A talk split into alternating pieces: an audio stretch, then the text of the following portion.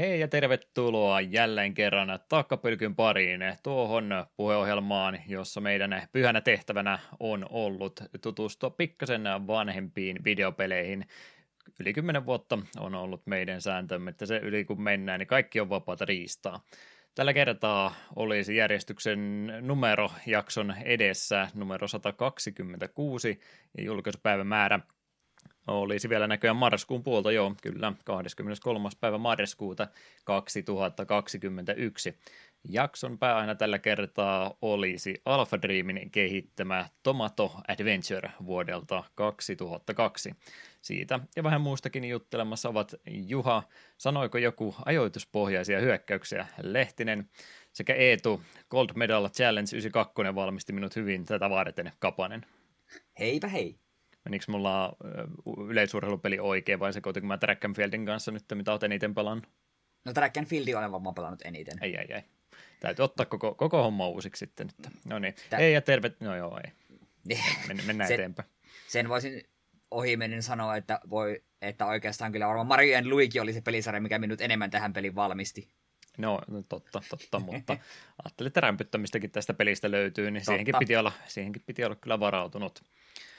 Kyllä, kyllä tuon nimikkopelin, josta tänään enemmän olisi tarkoitus jutella, niin päähenkilö Demille ei, ei tomaateista oikein välitä, varsinkaan tomaattimehusta. Mä oon kyllä Demillen kanssa samaa mieltä. Mikä ihme keksintö on tomaattimehu? Kuka sitä ostaa? Mä oon sitä edelleenkin kauppojen hyllyllä näen, mutta kenelle se on oikein tarkoitettu? Minulle se ei ainakaan ole.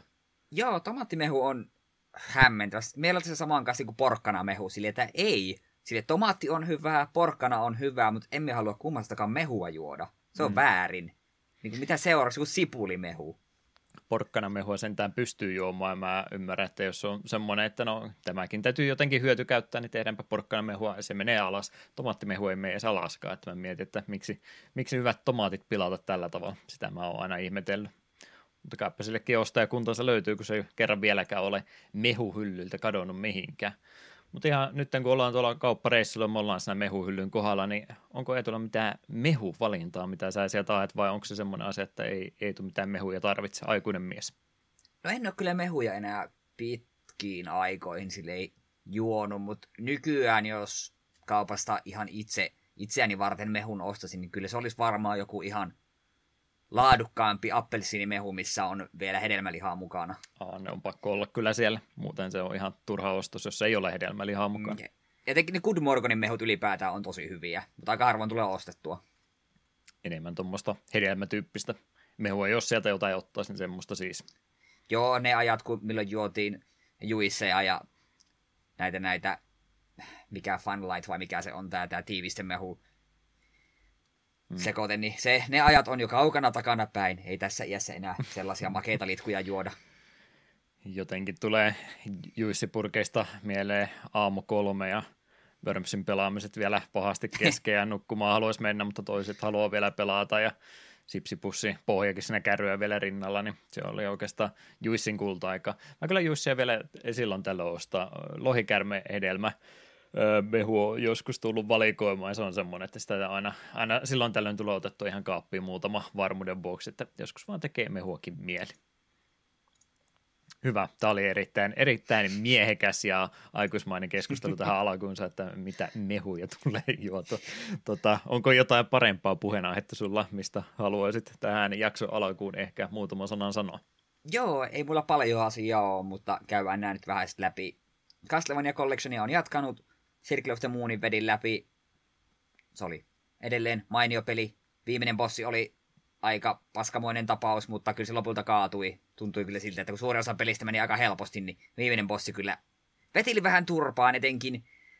Viimeisen, tätä just viimeisen taistelun viimeinen puolisko, kun se sai muutamaan uuden hyökkäyksen, niin etenkin eräs syöksyhyökkäys oli vähän semmoinen, että apua, apua, mitä helvetti nyt tapahtuu. Ai se one-shottas. Siistiä. Tätä minä halusin. Mutta sitten kun se oppi väistämään, niin sitten se oli vaan käytännössä väsytystaistelua. Mutta hyvä peli joka tapauksessa ja saman tien hyppäsin Harmony of Dissonancen mukaan ja minä taisinkin pari jaksoa sitten sanoa ja on joskus ylipäätään kun näistä GPAn kasvannut ollut puhetta, niin mä oon aina sanonut, että tuo Harmony ei ole sitä ikinä, en ikinä sille oikein lämmennyt ja minä en tiedä, että mikäköhän musta on ollut vikana, koska nyt kun sitä on pelannut, niin mä oon tykännyt sitä tosi paljon. se on jotenkin, tykkään niistä, että siinä saa niitä taikakirjoja, mitä pystyy yhdistämään saapueponeihin, ja sieltä saa varsin, varsin näppäriä erilaisia hyökkäyksiä, ja muutenkin se tuntuu vah, niin kuin vaikeusasteltaan paremmalta kuin Sirkle. Sirkle musta paikoitelle liian helppo, niin tuossa tulee, on välillä aika pitkiäkin pätkiä ilman tallennushuoneita ja silleen, niin siinä tuntuu olevan vähän enemmän haastetta. Ja on siinä omat ongelmansa. Mien edelleenkään tykkää, mitä tämä päähenkilö Juste näyttää. Ja etenkin sillä on semmoiset ihmeelliset siniset ääriviivat. Mien sitä mm. ymmärrä, että miksi ne on sitä. Onko se jotenkin sitä varten, että se niin on helpompi ha- tunnistaa se oma hahmo sieltä. Mutta kun ei se minun mielestä tuossa pelissä vihollisespraititkaan ei niin kuin mene sekoitu sinne taustoihin, niin en ymmärrä, minkä takia tällä päähahmolla on tämmöinen ihme sininen, siniset ääriviivat. Se jotenkin häiritsee mun silmää tosi paljon. Mm, joo, en tiedä, onko jotain Game Boy Advance juttuja sitten ollut, että sillä alustalla ollut paremmin erottuva taustasta vai mikä nyt, että oletettavasti kumminkaan GPA tota, tota, ruudulta sitä kattonut, että jos vitsin ruudulta tai ihan TVstä suora. Niin, mutta ei kuitenkaan Circle of the Moonissa eikä Aria of Sorrowssa ollut tätä, niin se pistää jotenkin tässä harmonissa, pistää silmään. Taiteellinen kuiten... näkemys vaan. Niin, no mutta kuitenkin, hyvä peli. On iloinen, että nyt uudelleen pelattu. Minulla oli tosiaan jäänyt semmoinen mieli, että tuo harmoni ei ole lähellekään niin hyvä kuin nuo kaksi muuta, mutta kyllä tuo ihan sinne saman kastiin kuuluu selkeästi. Ellei nyt yhtäkkiä loppua kohden tapahdu jotain tosi kamalaa, mutta en usko. Muuten pelirintamalla on ollut aika hiljasta, mutta sitten on yrittänyt vähän taas animea katsoa enemmän. Mä pari jaksoa taisin mainita siitä, että One Piece on tullut katsottua tosi paljon ja tarvitsin siinä pienen breikin, rupesi tuntumaan, että nyt alkaa kyllä mä olkihattujen seikkailut alkaa tulla jo korvista ulos, että vähän, vähän jotain muutosta tähän väliin saisi, niin huomasin, että Crunchyrollissa on Attack on Titanin kaikki kaudet. Ja silloin kun Attack on Titan oli uusi, että sitä oli just se eka kausi tullut, niin me silloin sitä katoin, odotin kakkoskauden, katoin kakkoskaudenkin, tykkäsin aivan helvetisti ja manganakin ostin todella pitkälle, mutta sitten se vain jäi ja nekin pokkerit tullut myytyä, niin nyt sitten ajattelin, aloitetaan alusta ja katsotaan koko tarina loppuun asti. Paljon on saanut kehoja ja on se edelleen ihan pirun hyvä sarja. Ja myös siinä on minusta ehkä kaikki aikojen parhaita niin kuin ensimmäisiä jaksoja. Se, se, miten eka jakso loppuu, niin viimeiset viisi minuuttia on kyllä se, semmoista kyllä nyr, nyrkkiä maahan kuin olla ja voi, että mm. siitä heti tehdään selväksi, että tämä maailma on paha ja julma ja kenelläkään ei ole kivaa. Se on hyvin, hyvin onnistunut jakson lopetus. Ja on tämä ensimmäinen intro, mikä kestäisi joku kymmenen jaksoa, niin jumalauta se on kova. Se on yksi parhaita anime-introja, mitä on ikinä tehty. Se bi- biisi on vaan niin eeppinen ja video on myös hieno. Hieno, hieno sarja. Suosittelen kyllä lämpimästi, jos on ihmisiltä mennyt tämä ohi. Kyllä mä vähän veikkaan, että on, on semmoinen sarja kyseessä, että sitä pitkään tullaan sitten myöhemminkin muistelemaan, että olipas varsin näppärä sarja. Muutenkin huomaa alusta asti heti, että on ollut ollut kun lähetty sitä suunnittelemaan, niin se suunnitelma, että minkä, minkä mittainen tarina se tulee olemaankin, että voimme sieltä loppupäästä ruveta sinne taaksepäinkin jo viittauksia jotain muuta tulemaan, niin juuri, juuri oikean mittainen sarja tämmöiselle, joka ei välttämättä tuhannen jakson sarjoja enää välttämättä kovinkaan herkästi lähtisi katsomaan. No sepä, ja tuo niin kuin animaatiotyyli on aivan käsittämättömän nättiä mm. siellä, kun ne vetää näillä hemmetin 3D-manööveri laitteillaan ympäri, ympäri seiniä ja kattoja ja pistää titania turpaan, niin se on ihan pirun nätisti animoitua. Sitä on miellyttävä katsoa. Ja sen verran, mitä olen ihmisiltä kuullut, jotka on kattonut sarjan kokonaan, on sanonut, että siellä tulee aika fucked up settiä sen loppupuolella ja kaikki nivoutuu aika hämmentävästi yhteen, mutta kuitenkin vissiin aika tyydyttävästi, niin odotan innolla, että mitä kaikkea tulee vielä tapahtumaan. Hieno sarja. Mutta siinä oli myytut oikeastaan tällä erää, niin kerropa Juha, mitäs kaikkia kivaa sijoit pelaillut? Uh, ootko kuullut, että mulla on uusi näytöohje? Ah, en olekaan. Ah, no, ihan, ihan uusi juttu meillä tulee tosi pitkä ensi vuodesta, jos mun täytyy joka ikinen Times availu pohjasta tällä samalla tavalla, että kyllä se muuten tuli se näytöohja.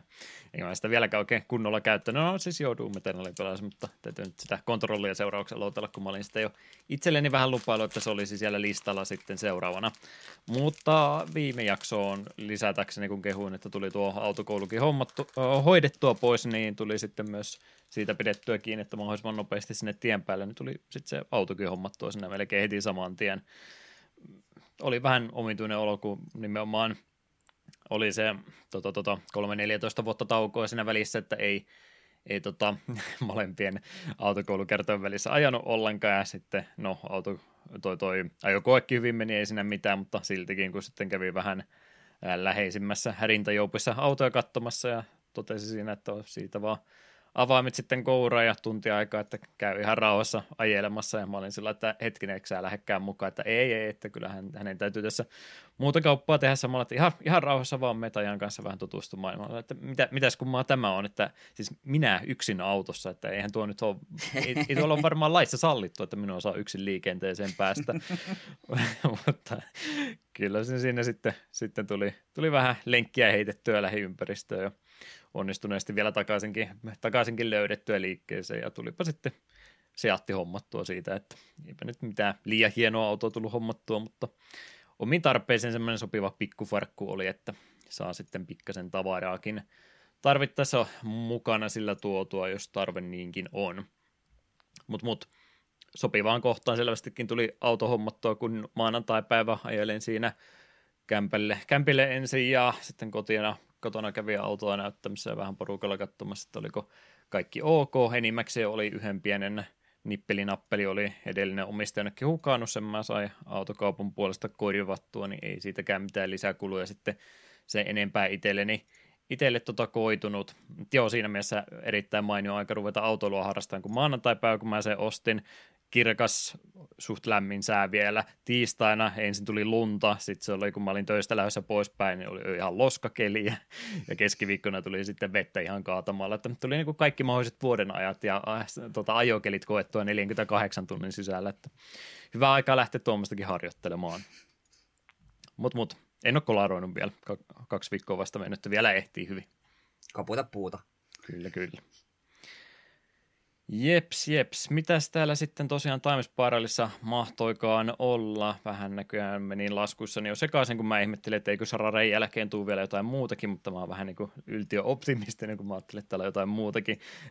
Reiterate-niminen instanttispelli punainen täällä näyttäisi olevan, jossa on jotain kopiointiefektiä.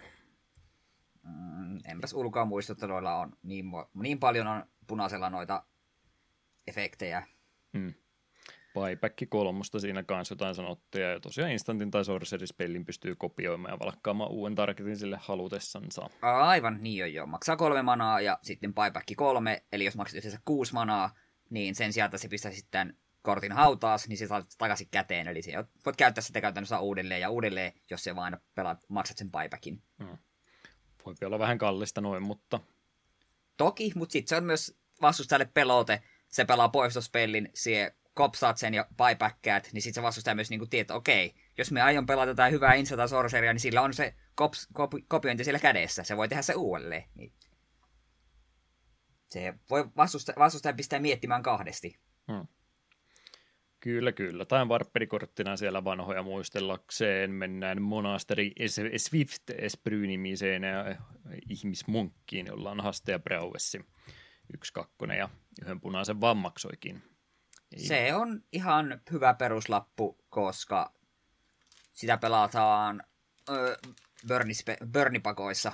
Mm. Koska Brauessa nyt aina kun pelaat non-creature spellin, niin tämä kretuu saa plus 1 plus 1 vuoron loppuun. Ja sitten koska Burnipakat tykkää pelata kaiken maa Burnia siellä, niin tuo saa sitten siitä puffia ja sitten se lyö vielä vähän kovempaa takaisin, niin vastustajan HP tippuu varsin nopeasti. Pari, euro, pari euroa maksaa ihan peruskortti, niin se voi mm. olla, että tuo Old Frameillä saattaa olla jopa ihan, ei se varmaan hirmu kallis ole, mutta kuitenkin. Kyllä, kyllä. Mä en munkeista vielä MTG-maailmassa se enempää ymmärrä, onko tämä sitten ollut jotain tarkiria vai meneekö jonnekin kamikavaa asti vai mistä Joo, tämä tar- olla. Joo, tarkiriin menee. Joo, ei, ei sen kauemmaksi kumminkaan. Vähän päälle kolme dollaria Lightly Played tuolla vanhalla, vanhalla reunuksella. Sillähän saa jo vaikka mitä. Kyllä puolitoista litraa bensaa. Mä, mä pääsin vihdoin viimein valittamaan itsekin kaikkien muiden mukana, että onpas bensa kallista. Joo, no se, oot hyvää aikaa kyllä aloittanut tämän, kun bensa heidät lähentelee melkein kahta euroa litralta. Että ootahan vaan sitten, kun se rupeaa tasapainottumaan vähän, niin sitten että mitä? Tämähän on puoli ilmaista. Mm. No. Sulla, on kyllä vähän, sulla on vähän ikävän pitkä matka lähteä kyllä rajan toiselle puolelle tankkaamaan. niin. Muuten vaan sinä käy sun kautta koukkaamassa. niin. Joo, no sehän on tietysti sitten nyt, talvi tulee tässä työmatkailua ja muuta tehdyssä ja harjoitellessa autoilua muutenkin, mutta ensi kesänä kyllä voisi sitten käydä siellä vähän etuukin katsomassa. Yes, hienoa. Pidän tätä lupauksena. Ilmoita semmoinen päivä, kun kaikki muut on viikonlopuksi häädetty, niin minä lähden tulemaan ja vauhilla. Kovaa ylinopeutta.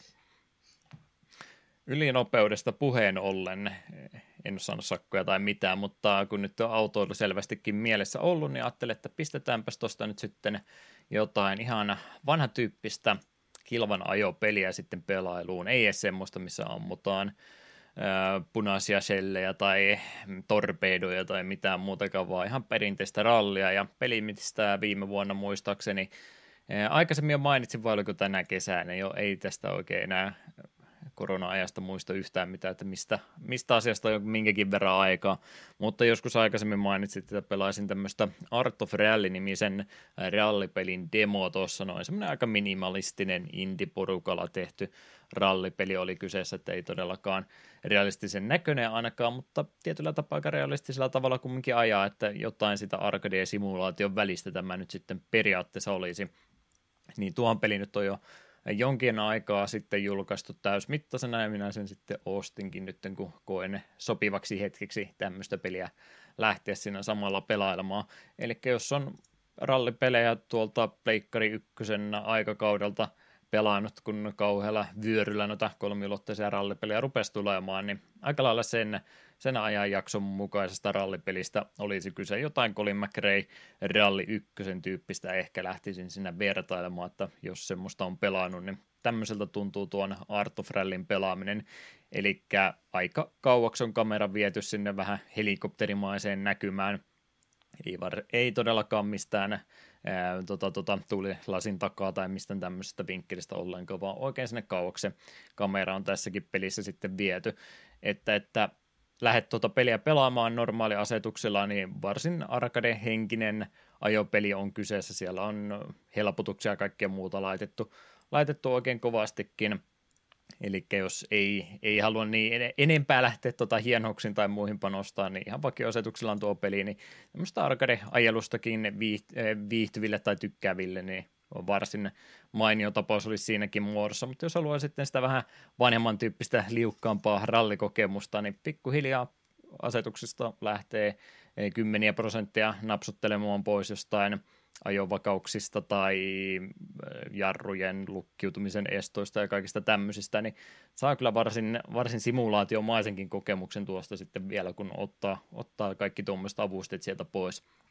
Ja siitä mä just tein nimenomaan tykkäänkin, että sitä pystyy aika, aika rauhassa itse säätelemään oman maan mukaan, että mitä asioita sieltä haluaa pikkuhiljaa lähteä pudottamaan pois, ja välttämättä niitä ei kaikkea tarvitse ottaakaan, että sieltä kun semmoinen hyvä tasapaino löytyy, että nyt tämä tuntuu semmoiselta, että mun täytyy oikeasti miettiä, kuinka nopeasti ja millä ajolinjalla mä tähän mutkaan tulen, niin siihen kun löytyy sieltä, niin ei sitä välttämättä tarvitse enää ruveta enempää vaikeuttaa, että tykkään kustomointimahdollisuuksista, mitä tuostakin pelistä löytyy, niin varsin, varsin viihdyttävää, kevyttä viihdettä on, on kyllä Art of Rallyn pelaaminen ollut, niin lähtee kyllä täältä nyt sitten suosituksetkin tuolle pelille. Se, mitä mä silloin siitä demosta sanoin, että ainut mikä mua siinä kohtaa harmitti oli, kun se kamera tosiaan oli siellä aika kaukana ja se yleisilmekin on aika semmoinen pelkistetyn näköinen, niin, niin korkeuserot ja tämmöiset ei oikein erottunut sieltä, niin sieltä tuli ampastua paria sataa kilometriä tunnissa sitten mutkaan lentäen, kun en huomannut, että siinä oli hyppyri juuri joidenkin sitä, sitä ennen, niin nyt tuossa täydessä versiossa sitten, kun ää, grafiikka-asetuksiakin on, on tota, päässyt pistää vähän paremmalle, niin ei enää mitään tämmöisiä ongelmia kyllä itselle todellakaan tullut. Ja vaikka sanoin, että on tosi minimalistisen näköinen peli, niin yllättävän netiltäkin se paikoittaa osaa sitten näyttää, että se ei niin kuin pelkää käyttää aika pastelimaisia sävyjäkin paikoitellen, että välillä on ihan tien pintakin niin on hohkanut violetin värisenä tai tumman sinisenä tai muuta, että on, on siinä mielessä ihan kivankin näköinen peli, vaikka ei todellakaan nyt mitään Dirt Rallyin tai semmoisiin pysty millään tasolla vertailemaan, niin on ollut ilo silmällä ja ollut ilo myöskin mielelle, kun on ollut sen verran viihtyisä tuommoinen perinteinen kaahalupeli siinä sitten kyseessä. Ei tule en kumminkaan suosittelen, kun tiedän, että ei, ei tykkäisi. Todennäköisesti en. Kyllä, kyllä. Siinä oikeastaan pelailupuoli itselläkin pistin aika paljon aikaa nyt tämän kertaisen jaksoaiheeseen, kun halusin sen alusta loppuasti pelata, niin nämä kaksi oli nyt se, minkä se parikymmentä tuntia tuli yhteensä tällä kertaa upotettua. Katselupuolta myöskin asia, mistä olen aikaisemmin maininnut, mutta silloin kesken jäi ja tälläkin hetkellä vielä kesken on, mutta ajatus oli loppu vetää. Muistatko nähnees, kun Loading Ready Run tästä Road Quest-sarjastansa mainosti tuossa pari vuotta sitten, pari-kolme vuotta? Nimi soittaa vähän kelloja, mutta en silleen paremmin muista. Joo, heillä oli ihan tämmöinen yksinkertainen indie, indie-tyyppinen videotuotanto. He siis tosiaan komediaryhmä, joka nyt enemmänkin toki videopeleihin, MTG-ihin, lautapeleihin ja tämmöistä striimausta ja muuta videotuotantoa, podcasteja myöskin harrastaa, niin heillä oli tuossa 2018 vuonna muistaakseni kuvattu sarja ollut, että he pisti 10 000 dollaria pöydälle ja totesivat, että ostetaan näillä kolme autoa ja lähdetään sitten tuonne Jukonin vanhulle kullankaivualueelle, että mitä 3000 maalia, mitä siinä sitten reissu oli, että lähdetään porukalla vähän katsoa, että miltä siellä näyttää ja koko se reissu ja kaiken muun sitten oheistoimena, mitä Graham siinä sitten oli heitä, heitä tota kolmea autokuntaa vaille miettinyt, niin ihan road trippi videosarja kyllä kyseessä. Mm, videomateriaalia on varmasti ollut kovastikin, koska siinä taas mennä about vuosi sen jälkeen, kun oli sen reissun tehnyt, että ne sai se sarja julkaistu, että ymmärrettävästi kun kolme, kolme kameraa autoissa ja neljäs, neljännessä autossa vielä omaansa ja droonikuvat ja kaikki muut sitten tähän päälle, niin materiaalia ilmeisesti oli aika paljon, että sai, sai aika urakalla sieltä sitten karsiakin, että jaksoja sai. Jos ei ole Loading Ready Runin materiaalia nähnyt, niin en mä välttämättä lähtisi tätä suosittele, että tämä on aika semmoinen eh, hidastemponen, hidastemponen sarja, varsinkin kun jaksot saattaa sen 450 minuuttiakin kestää ja sen tota, tota, pääsisältö on lähinnä siinä, että hmm, onpas tämä, tämä tie aika kuoppaisa, eikö tunnukin ei kivalta takapuolessa, ja ei tunnu, mennään eteenpäin, mä haluan pois täältä. niin, niin. Vähän semmoinen hidastempoisempi sarja, että en välttämättä, jos ei kyseisen poppoon muuta tuotantoa tunne, että ei ole henkilöt entuudestaan tuttuja, niin ehkä lähtisi tätä ensimmäiseksi tutustumiseksi heidän materiaalin suosittelemaan, mutta tämmöisenä pitkämuotoisena sarjana niin oli varmasti ainakin hauska reissu heille, ja jotain sitä saa tällainen sivustakin katsottuna irti. Hmm. Mites, mites, oletko elokuvatapauksesta nimeltä Dyyni kuullut viime kuukautena yhtään mitään? Kyllä, siellä täällä on puhuttu, että sehän on elokuva. Ja minä olen vaan miettinyt, että pitäisikö ne tutustua näihin vanhe, vanhempiinkin elokuviin ja kirjoihin ja peleihinkin, mutta en ole sanonut aikaisiksi. Niin, että ole siis lähdemateriaalin tutustuneet kähdyneen kakkosta 90-luvulla kovaa hakan? En, valitettavasti.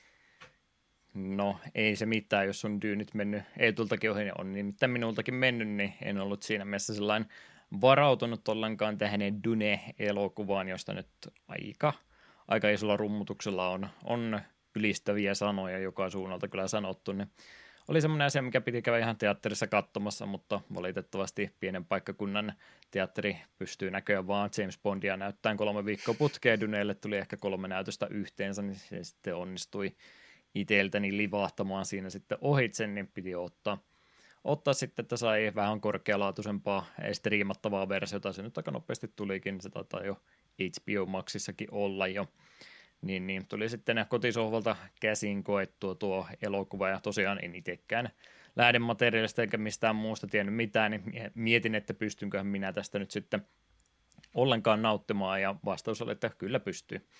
Että reilu pari, kahden ja puolen tunnin elokuva, jossa pienen vähemmistön harmiksi ei oikein tapahtunut mitään. Tämä on oikeastaan ollut se isoin kritiikki, mitä joiltakin on saanut sitten kuulla, että no tämähän oli ihan to, tosi tylsä elokuva, että tässä oikein ollut kuin yksi, yksi, ehkä kaksi toimintakohtausta pelkästään, että mikä tämä tämmöinen on, ja niin, no, miksi siinä pitäisi olla enempää, että mm. tämä on politiikkaa ja ihmiskontakteja ja hyvää tarinankerrontaa ja maailman luontia ja kaikkea muuta, niin ei se mun mielestä tarvekaan koko ajan olla kauheita ryminä ja räiskettä, että tykkäsin tämmöisessäkin muodossaan kovasti ja ilmeisesti sitten Part 2 vahvistettiin jo, että kyllä sen verran hyvin menestystä kannattaa jatkoakin tehdä, niin oletettavasti sitä toimintaakin kaipaavat, niin sitä tulee sitten vielä myöhemmin ainakin pikkasen enemmän saamaan.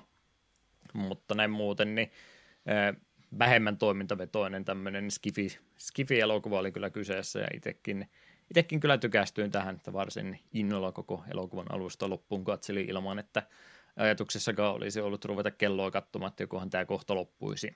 Tykkäsin. Hmm. Jeps, jeps. Olisiko meillä siinä alkuhypinät sitten täältä erä? Joo, eiköhän siinä ollut kaikki tarpeellinen. Hyvä. Siinä tapauksessa pientä musiikkibreikkiä ja Tomato Adventuresta pientä soitantaa väliä. Jatketaan ohjelmistossa sitten eteenpäin.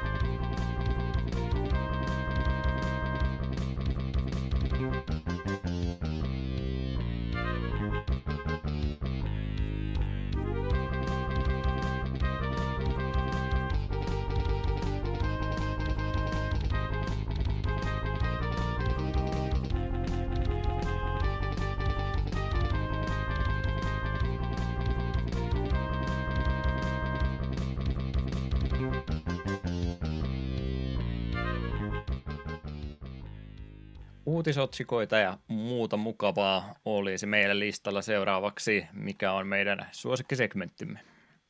Sehän on tietenkin tänä päivänä pelihistoriassa, eli mitä tapahtui ainakin kymmenen vuotta sitten. Positiivisella kannalla kun ottaa, niin tästähän saa vaikka mitä irti. Hmm. Marraskuun 23. päivä oli polttopisteessämme meillä tällä kertaa, eli mitä videopelejä yli 10 vuotta sitten tänä päivänä onkaan julkaistu. Tänä päivänä muun muassa Cave Story Plus-versio julkaistiin Steamin kautta koko maailmalle pelattavaksi. Eli kyseessähän on japanilaisen indie-kehittäjän Studio Pixelin ää, seikkailu-platformeritoiminta, joku tämmöinen kombinaatio, joka 2005 oli silloin alun perin julkaistu ja sitä sitten pikkasen päiviteltiin tätä versiota varten. Olen sulta Cave Storysta monen kertaan kysynyt, mutta onko sä nyt jo ehtinyt sen pelaamaan? Olenhan me alkuperäisen Cave Story pelannut ah, vuosia vuosia sitten, silloin vielä kun opiskeltiin samassa kaupungissa. Ai jaa. Emme no. plussa-versiota en ole kyllä pelannut. Okei, niin osaat siis nimenomaan ihan alkuperäisen version, kyllä. mutta myöhemmät päivitykset jäänyt sitten siis ohitse. Mä tykkään pelistä kovasti. Se on todella hyvä peli, ja pitäisi tuo plussa-versio joskus pelailla. Hmm. Lämmin suositus molemmilta siis tuota peliä kohtaa, jos sitä ei ole kuuntelijakaan kokenut. Muuta, mitä tänä päivänä oli julkaistu, niin Metal Gear Solidista tuli tämä HD-paketti. Jossain muodossaan tänä päivänä Japanissa. Mä en tiedä, oliko tämä se ihan alkuperäinen julkaistu vai minkä takia täällä jostain premium packageista oikein puhutaan, että oliko tämä joku vielä keräiltävämpi versio alkuperäisestä, mutta about 10 vuotta nyt on siis aikaa tuosta eh, terävä piirtopaketista, mitä MGSstä julkaistiin. Tästähän oli jotain juttua nyt ihan hiljattain, että tämä oli digikauppapaikolta vähäksi aikaa lähtemässä pois, kun siellä oli jotain lähdemateriaalia, mitä ne joutuu vaihtelemaan nytten ja sitten laittamaan uudestaan jakoon. Olinko uutisen ymmärtänyt oikein? En mä ole tämmöistä kuullutkaan. Ai ja. Olisi väärä henkilö siis kysyä. Jotain tämmöistä mä olin kuullut, että siellä on jotain videomateriaalia, minkä käyttöoikeus loppui ja nyt piti sitten digiversiot ottaa hetkeksi pois ja laittaa kohta sitten eri muodossa jakoon mutta ei ole todellakaan kokonaan mihinkään katoamassa.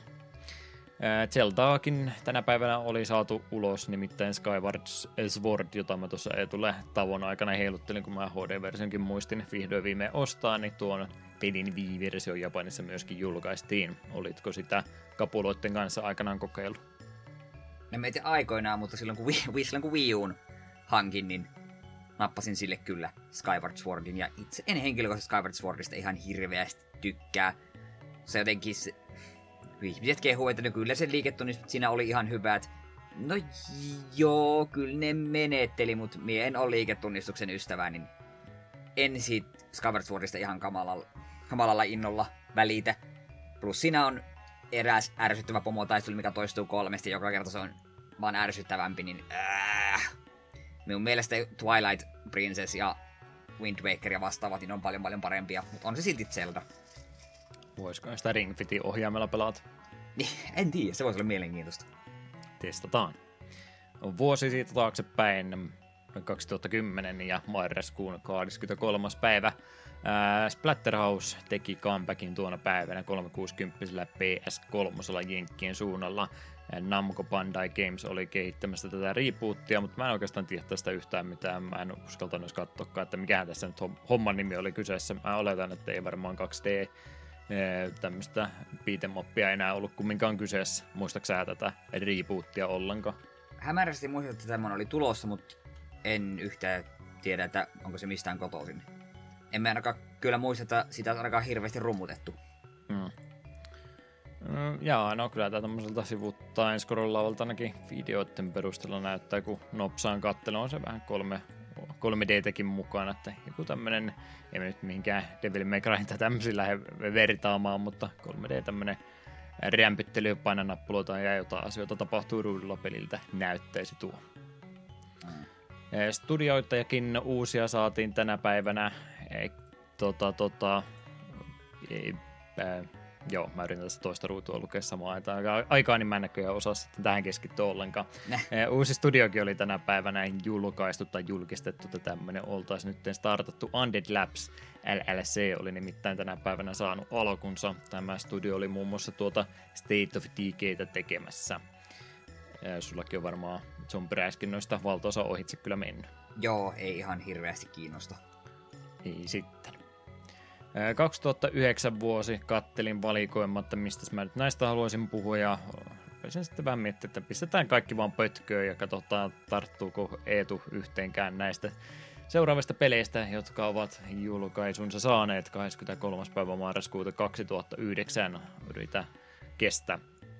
Täällä nimittäin olisi Beowulf the Game Pleikkari kolmoselle ja Bomberman Story DS, Guitar Hero 3 Legends of Rockia, Kenan Lynch Deadmania, Mario ja Sonic Olympic Gamesissa, Mario Party DS, Mass Effectin Xbox 360-versiota, Need for Speed Pro Streetia sekä Unreal Tournament 3.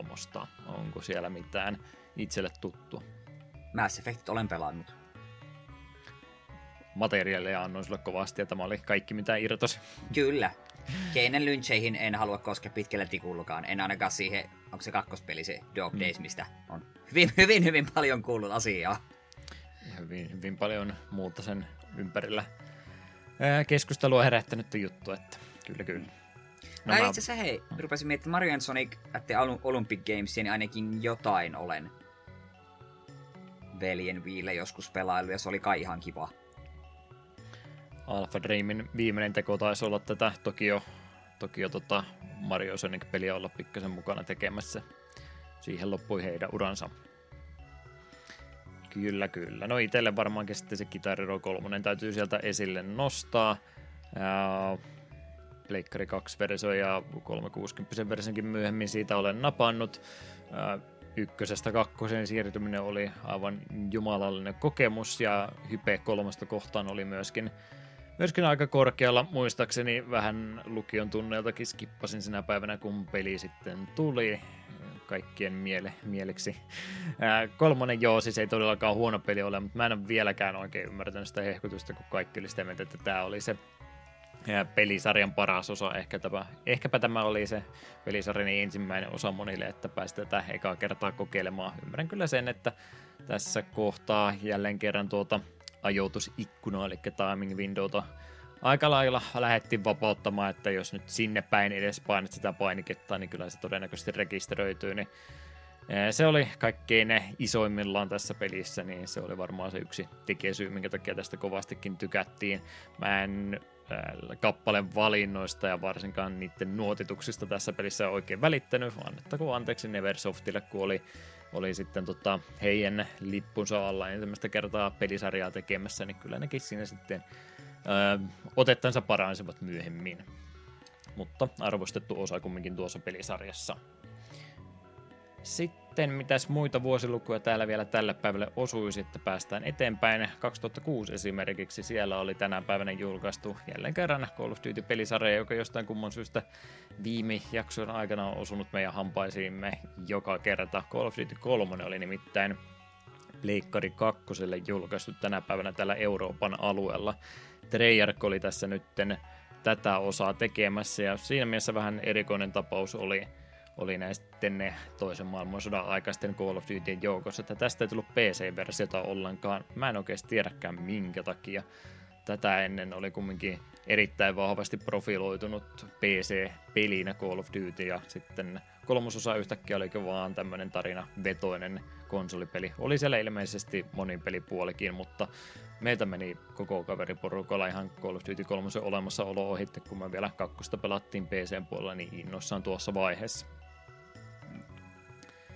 En kysy ei tulta enempää kommentteja, kun tiedän, että sitä tulee saamaan. 2005 tänä päivänä julkaistiin Soul Calibur 3 Pleikkari 2 Japanin suunnalla. Mitä kolmosessa tapahtui, mitä kakkosessa ei ollut. Mä en mun Soul Calibur lorea enkä muutenkaan tietämystä, niin pysty kyllä tässä heiluttelemaan. Olen pelannut vain kakkosta ja tykkäsin siitä kovasti. Kolmosesta en tiedä mitään. Okei. Okay. Vaivautuneita katseita puolia ja toisia, että todetaan, että ei Soul Calibur 3 nyt valitettavasti sitten enempää. Valitaan tappelupelien ystävät. 2004 vuosi kaksi kovaa tekijää julkaistiin tänä päivänä, joista aakkosjärjestyksessä, aakkosjärjestyksessä ensimmäisenä oli Alien Hominid, joka GameCube-versionsa sai tänä päivänä Jenkkien suunnalla. Ja tietyllä tapaa, jos ei peli nyt itsensä ole merkkiteos välttämättä, niin tietyllä tapaa kumminkin sen tekijöille on ja koko skeneelle muutenkin. Eli alkuperäinen Alien Hominidhan on Newgroundsi. Äh, Newgroundsin kautta julkaistu Flash-pohjainen peli, josta sitten päästiin yllättäen tekemään ihan täys verinen konsolipeli ja Gamecube siinä sitten valikoituu alustaksi. Behemoth oli tosiaan se porukan nimi, joka tätä pääsi tekemään, ja sieltä sitten Castle Crashers ja kaikkea muutakin jatkossa rupesi tulemaan, että 2004 vuotta nyt ei vielä indie boomin alkuna voi sanoa, että tämä oli siinä mielessä semmoisia ensimmäisiä isoja tapauksia, kun pieni, pieni tota porukka, jolla ei mitään varsinaista kokemusta konsolipelien kehittämisestä ollut, niin pääsi näyttämään kykynsä ja ihan tykätty peli tuosta tulikin. Ootko sitä Flash-versiotakaan kokeillut? En, tiedän kyllä tämän hahmon, että varsin ikonisen näköinen hänkin on, mutta en ole yhtään peliä pelannut, missä hän hominidi on mukana. Mm. Paitsi hetkinen, oliko se Super Meat Boyssa yksi unlockattoisa skineitä hahmoista? Ehkä. Mm, jos oli, niin en tiedä mikä hänen erikoisunta oli. Tuskinpa pääsi ammuskelemaan laseripyssyllä kumminko. Veikkaan kanssa sitä ei. Jepä jep. Toinen peli, joka tämän rinnalla asetoitui kova kovaa vastaan, oli World of Warcraft, joka alkuperäinen versio on tänä päivänä julkaistu. Sitä on kohta vuosi, kun mä ollut irti tuosta pelistä. Klassikkiakin vielä pääsee pelaamaan. Siellä ilmeisesti, mä en tiedä, onko se nyt, nyt jo alkuunsa lähtenyt vai ihan hiljattain julkaisussa saava, mutta siis pari vuotta sitten oli tämä klassikkiprojekti, kun ne sen pisti käyntiin ja se on nyt siellä Burning Crusadein puolella, niin nyt on ilmeisesti sen klassikin pistämässä uudestaan käyntiin, mutta siellä on joku Season of Master-niminen versio, eli monet toivoi, toivoivat silloin, kun koko klassikista puhuttiin, että voisi semmoisia nykyaikaisia parannuksia ja muita muutoksia tehdä, niin tämmöisen puolikompromissin teki nyt sitten toisella uusintakierroksella, että ne jotain tämmöisiä raidipohjaisia pieniä balanssimuutoksia tekee, että tuo alkuperäinen sisältö oli verrattain yksinkertaista ja helppoa nykymittapuulla, niin ne lähtee nyt ilmeisesti niitä sitten tasapainottamaan uudestaan ja vähän expo boostiakin on, että itse levuutuskokemus on aika monta tuntia lyhkäisempi kuin mitä se, mitä se alun perin oli, että tämmöisiä pieniä muutoksia siellä ilmeisesti on tulossa, mutta muuten niin ei, ei, ei nyt ihan mahdottoman erilainen peliversio siitä kumminkaan ole tulossa. Mutta klassikista kiinnostuneet, niin piti tuostakin nyt sitten raportoida. Paitsi sitten melkein haluaisi raportoida, koska eh, Blizzard ja Activision ja Poppikotikki siellä taustalla. Jepa jep. 2001 oli myöskin semmoinen vuosi, että kattelin tuota pelivalikoimaa ja totesin, että ehkä parasta, että minä pistän nämä vaan pitkään pötköä ja katsotaan, mitä ei tule näistä vaan taisi olla sanottavaa. 20 vuotta sitten tänä päivänä nimittäin julkaistiin pelit nimeltä Crash Bandicoot The Wrath of Cortex, Empire Earth, Hidden and Dangerous, Pro Evolution Soccer, SSX Tricky, Shenmue 2, yes yes, Star Wars Galactic Battlegrounds, Tom Clancy's Ghost Recon, Tony Hawk's Pro Skater 3 sekä Virtua Tennis 2. Ensimmäisenä voin aloittaa sille, että Wrath of Cortex on ihan ok. Se ei ole niin hyvä kuin kolme ensimmäistä Crashia, mutta kyllä sen pelaa. Ehkä suurin ongelma minulle, ainakin silloin aikana kun sen pelasi, oli, että kun Crashissa kuitenkin on näitä ihan silleen mieleenpainovia, hauskan näköisiä hahmoja, niin sitten, ja bosseja, niin sitten kun Wrath of Cortexissa se tappelet aina Crunchia vastaan, sillä joo, se on aina eri formissa ja tälleen, mutta se on jotenkin tosi mällässä, että jaa, taas Crunch. Yeah. Minä haluan, haluan kamppailla Engineä ja Tiny Tigeria ja Dingodalia vastaan paljon mieluummin. Ja ne latausajat. Ne latausajat. Itellä se oli tota, ensimmäinen peli, mitä Pleikkari 2 sai, tai nimenomaan sama aikaa kuin se konsoli sai, ja se oli kyllä pitkiä, pitkiä päiviä, pitkiä viikkoja, kun ilmoitus tuli kot- kotiväeltä, että pistettiin semmoinen nyt tilaukseen, ja päivääkään ei mennyt, kun olisi ollut tarkastamassa postilaatikot, että joko se tulee, joko se tulee. Ja alkuperäinen PS2 vielä tallessa on ja elää hyvin. Vähän se No, sanottakoon, että käynnistymisaika on aika sama kuin Wrath of Cortexin kertallatausaika, että vähän se hitaasti, hitaasti polkee, mutta elää, elää ja voi suht hyvin vielä. Öö, mitä näihin muihin tulee, niin Empire Earthia, en ole varmaan pelasinko ikinä, mä muistan, että se kiinnosti kyllä, koska sehän on et, eihän se ole tämmönen, näitä, näitä just Age of Empires-tyylisiä RTSiä. Ymmärtääkseni joo. Joo, mä en ole ihan varma, että oliko tämä niitä, että se ei aina niinku kiinnosti, mutta en sano ikinä pelattu, vai tuliko se jopa pelattu sitten joskus. Mitä muuten tulee, niin SSX Tricky on vissiin ihan hyvä peli, en ole pelannut. Shenmue 2, se on ehkä joskus meillä aiheena, mutta minä toivon, että se päivä ei koskaan tule. Se ei tule sinun aloitteestasi. Ei, ei, ei tule. Ja no siinähän se oikeastaan olikin. Me en ikinä muista, mitä ton Tony Hawkia me on pelannut eniten, koska en itse omistanut, se jollain kaverilla se oli, ja saattoi olla kakkonen, saattoi olla kolmonen, en muista. Kolmosta pelasin itse eniten PS1-versionakin vielä. Jopa silloin jo tänä päivänä oli Pleikkari 1-versio, PS2-versiokin siitä on. Jeps, jeps. Sitten vielä mitkä... Hmm, mä olin sanomassa lopettaa tämän segmentin, mutta olihan täällä vielä, vielä näköjään jonkin verran. Mä vähän ajattelin, että sitten kun meillä 5 vuotta napsahtaa täyteen, niin mä laitan jonkun X määrä peliä maksimiluvuksi, että ei mene näin kauan näissä segmenteissä, mutta muutama jakso nyt ainakin vielä tällä tavalla. 99 vuonna tänä päivänä julkaisunsa saivat pelit, kuten Mission Impossible, SWAT 3, Close Quarters Battle sekä Turok Rage Wars N64. Turokkia voitaisiin varmaan jotain joskus kokeilla. Svatit Kyllä. voi olla vähän semmoisia, että mä oon niitäkin jonkin verran pelannut, mutta mä en tiedä tuleeko niistä mitä. Mä vähän veikkaan, että se on mielenkiintoinen ehdotus ja sitten se jää parin tunnin pelaamiseksi, kun ne ei ollutkaan niin hauskoja. Mutta Turokkia voitaisiin joskus testailla. Kyllä se olisi ehkä ihan hyvä, hyvä sellainen jakson aihe. Olen mielestäni jotain Turokkia vähän matkaa pelannut, mutta en silleen kunnolla. Mm jos uudelle julkaisussa piirtoetäisyys on liian hyvä, niin täytyy jotain savukonetta ostaa, että saa semmoisen hyvän usvan tänne kämppään ainakin, ettei ne ei näyttää enää kunnolla. Saa semmoisen autenttisen N64-kokemuksen siitä. Kyllä, kyllä. 98 vuonna tänä päivänä myöskin kovaa julkaisua tuli. Siellä oli nimittäin Ocarina of Time ja N64 Jenkkien suunnalla sekä Tomb Raider 3 Windows sekä Pleikkari-alustoilla. Ocarina of Time ja 3DS-versiota on oikein vieläkään kunnolla jaksanut pelata. Tomb Raider 3 löytyy meiltä PCltä ja parhaani yritin, mutta ei se läpi koskaan mennyt. Hyvä peli. En ole N64-versiota pelannut, mutta 3DS-version kyllä olen läpihakkailut ja se, se on hyvä peli. Ei sitä uskalla mitään muuta sanoa, koska muuten tulee aika monelta ihmisiltä sanomista. Hmm. Ei ole, me ei nekailla, koska me aina tykätään kaikista peleistä. Kyllä. Paitsi Striderista. Paitsi Striderista. Ja Donkey Kong 64.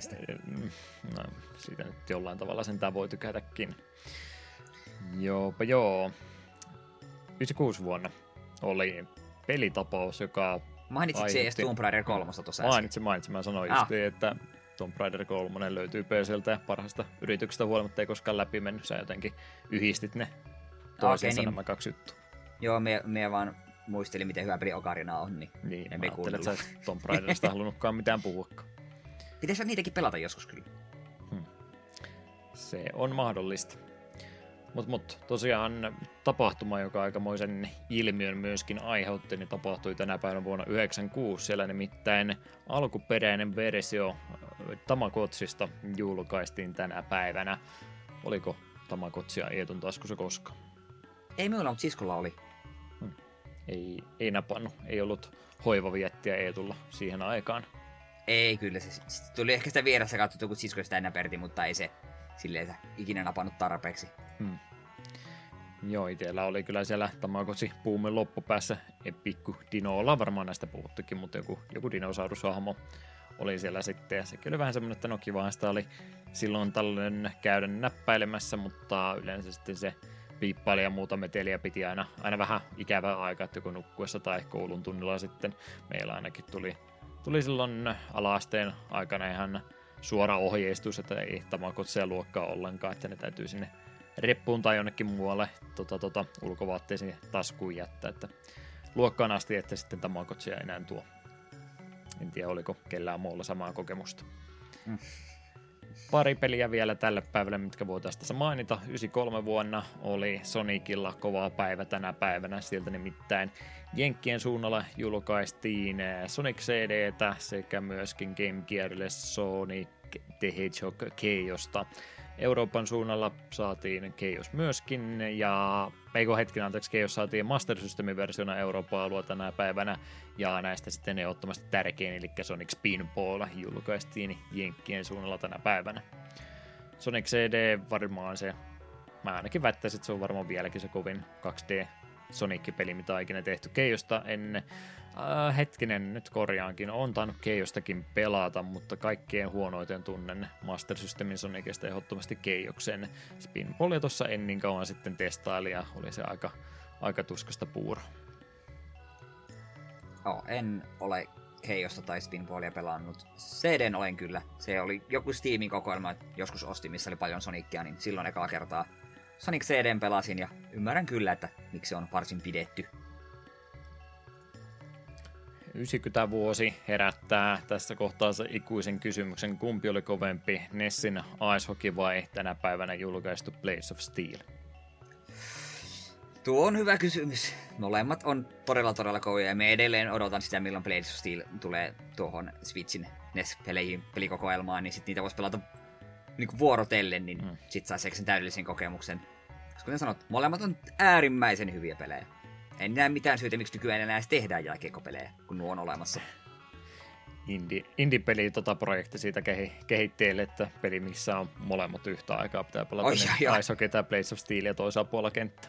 Niin, niin vähän, tiedätkö, kun on tää just Puyo Puyo Tetris, että siinä on se pelimuodot välillä vaihtuu, mm. niin kuin Puyo Puyo Tetrikseen, niin sama tuossa. Yhtä ke- kesken Ice Hockey, niin hetken pysähdys ja okei, nyt se pelaat Blades of Steelia samasta tilanteesta, mutta peli vaan vaihtuu. Täydellistä ilmaisia ideoita takapelkystä taas. Joku pääsee isoihin rahoihin käsiksi tämän kautta.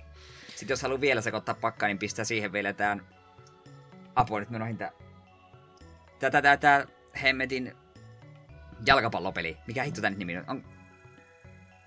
Öö, eurooppalaista vai jenkkiä? Jalkapallo. Siis... Teekö Super Bowlia vai jotain meidän, meidän, meidän jalkapallo? No meidän jalkapallo, siis tää, tää Nessin paras jalkapallopeli. Niin, joka on mikä?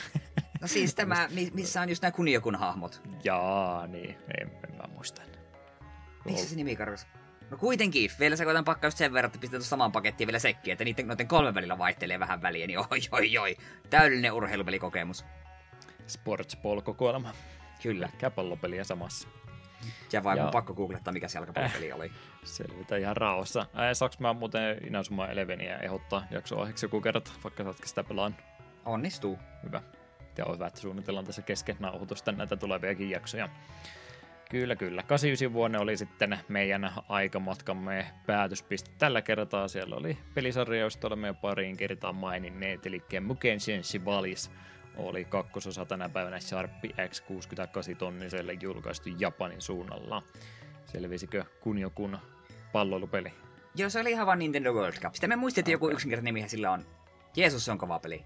Sitten sekin äkkiä vaan tuonne Netflixiin, ei ole kauan odotettu. Niitä voisi jopa saadakin. Mitä sitten meillä retrompaa uutisointia tässä viime aikoina olisi mahtanut kuulua? Joo, ekana on tällainen, että Mega Driven smuppi Galares saa fyysisen uudelleen julkaisun Retrobitin toimesta. Telenet Japanin kehittämä peli julkaistiin vuonna 1990 ja sen keräsi pelimedia, se keräsi pelimedialta hyviä arvosanoja julkaisun yhteydessä. Sivuuttain scrollaavan pelin erikoisuutena on aluksen kyky varastaa aset vihollisten käsistä. Pelipaketin tilaille lähtee myös mukaan kaikkia kivaa ylimääräistä. Onko meillä Galares ollut jossain kohtaa jotain kautta puheena? Voi olla tästä aikaisemminkin mainittu, tosin täytyy huomata, että se on Gaiares eikä Galares. Aha, me en osaa lukea. No, se semmoista sattuu.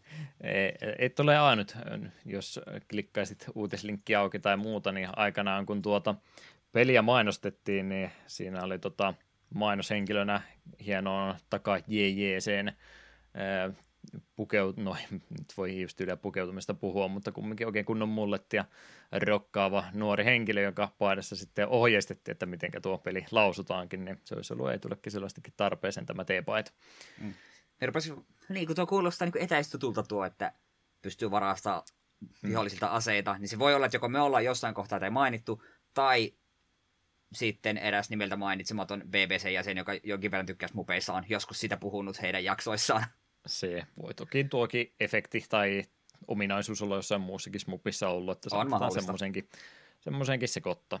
Siitä jo tykkäsin kovasti, kun se alkuperäinen henkilö, joka 90 vuonna tätä peliä mainosti, niin ne sai sitten tota retropitti saman henkilön kiinni sitten ja on tätä uudelleen julkaisua myöskin mainostamassa samanmoissa paidassa. Vähän on ikää toki tullut tässä välissä lisää, että ehkä ei tunnistaisi heti, mutta hienoa, että ovat uudelleen luoneet myöskin mainosmateriaalin peliä varten. Mm. Kyllä, kyllä.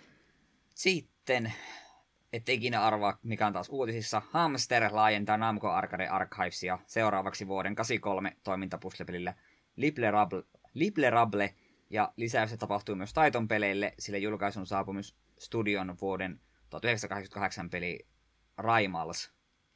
Tuo, tuo, täytyy kyllä sanoa, että tuo Liblerable kuulostaa niin kuin Bubble Poplen kilpailijalta. Äiti, saataisiko me Puple Pople vihdoin viime. Meillä on Puple Pople kotona. Puple Pople kotona onkin Lible Rable. Ei olla keskenään se mitään tekemistä, mutta joo, vähän samanmoinen lausuminen kumminkin. Raimais oli joku ihme skifi höpö, höpö peli, en ole tätä ennen sitä edes kuullutkaan. Lible Rable jostain kolmesta tullut ennenkin vastaan. Mm. Mutta hyvä, että jat- jatkaa jaksaa edelleenkin hamsteri näiden julkaisua, vaikka markkinat varmaan aika pienet onkin. Mm. Sitten Xboxin ja kuolleksi luultu projekti laajentaa taaksepäin yhteensopivuutta vanhoille peleille uusilla alustoilla. Lähes kahden vuoden tauon jälkeen lista laajeni yhteensä 76 uudella pelillä, jotka pyörivät nyt myös suuremmilla resoluutioilla. Näistä peleistä 37 saa myös FPS boostuen Series X ja S-alustoilla. Projektin johtaja Becky Lo kuitenkin samalla toteaa, että tämänkertainen päivitys jää näillä näkymin viimeiseksi vedoten teknisiin ja lisensointiongelmiin vaikka en boksia omistakaan, niin tuo on ihan hienoa ollut tuo Gleto Boxin tuo yhteensopivuus. Jos, jos olisi iso kokoelma boksin pelejä ennestään, niin mm. olisin varsin tyytyväinen. Nyt vain o- o- täällä hyväksyvästi.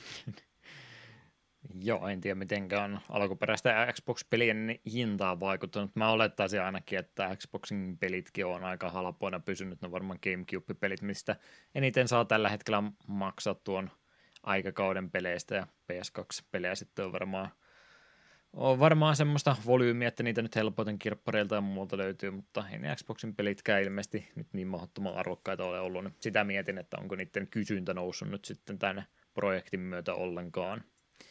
Hienoa kumminkin on, että tämäkin ominaisuus siellä löytyy.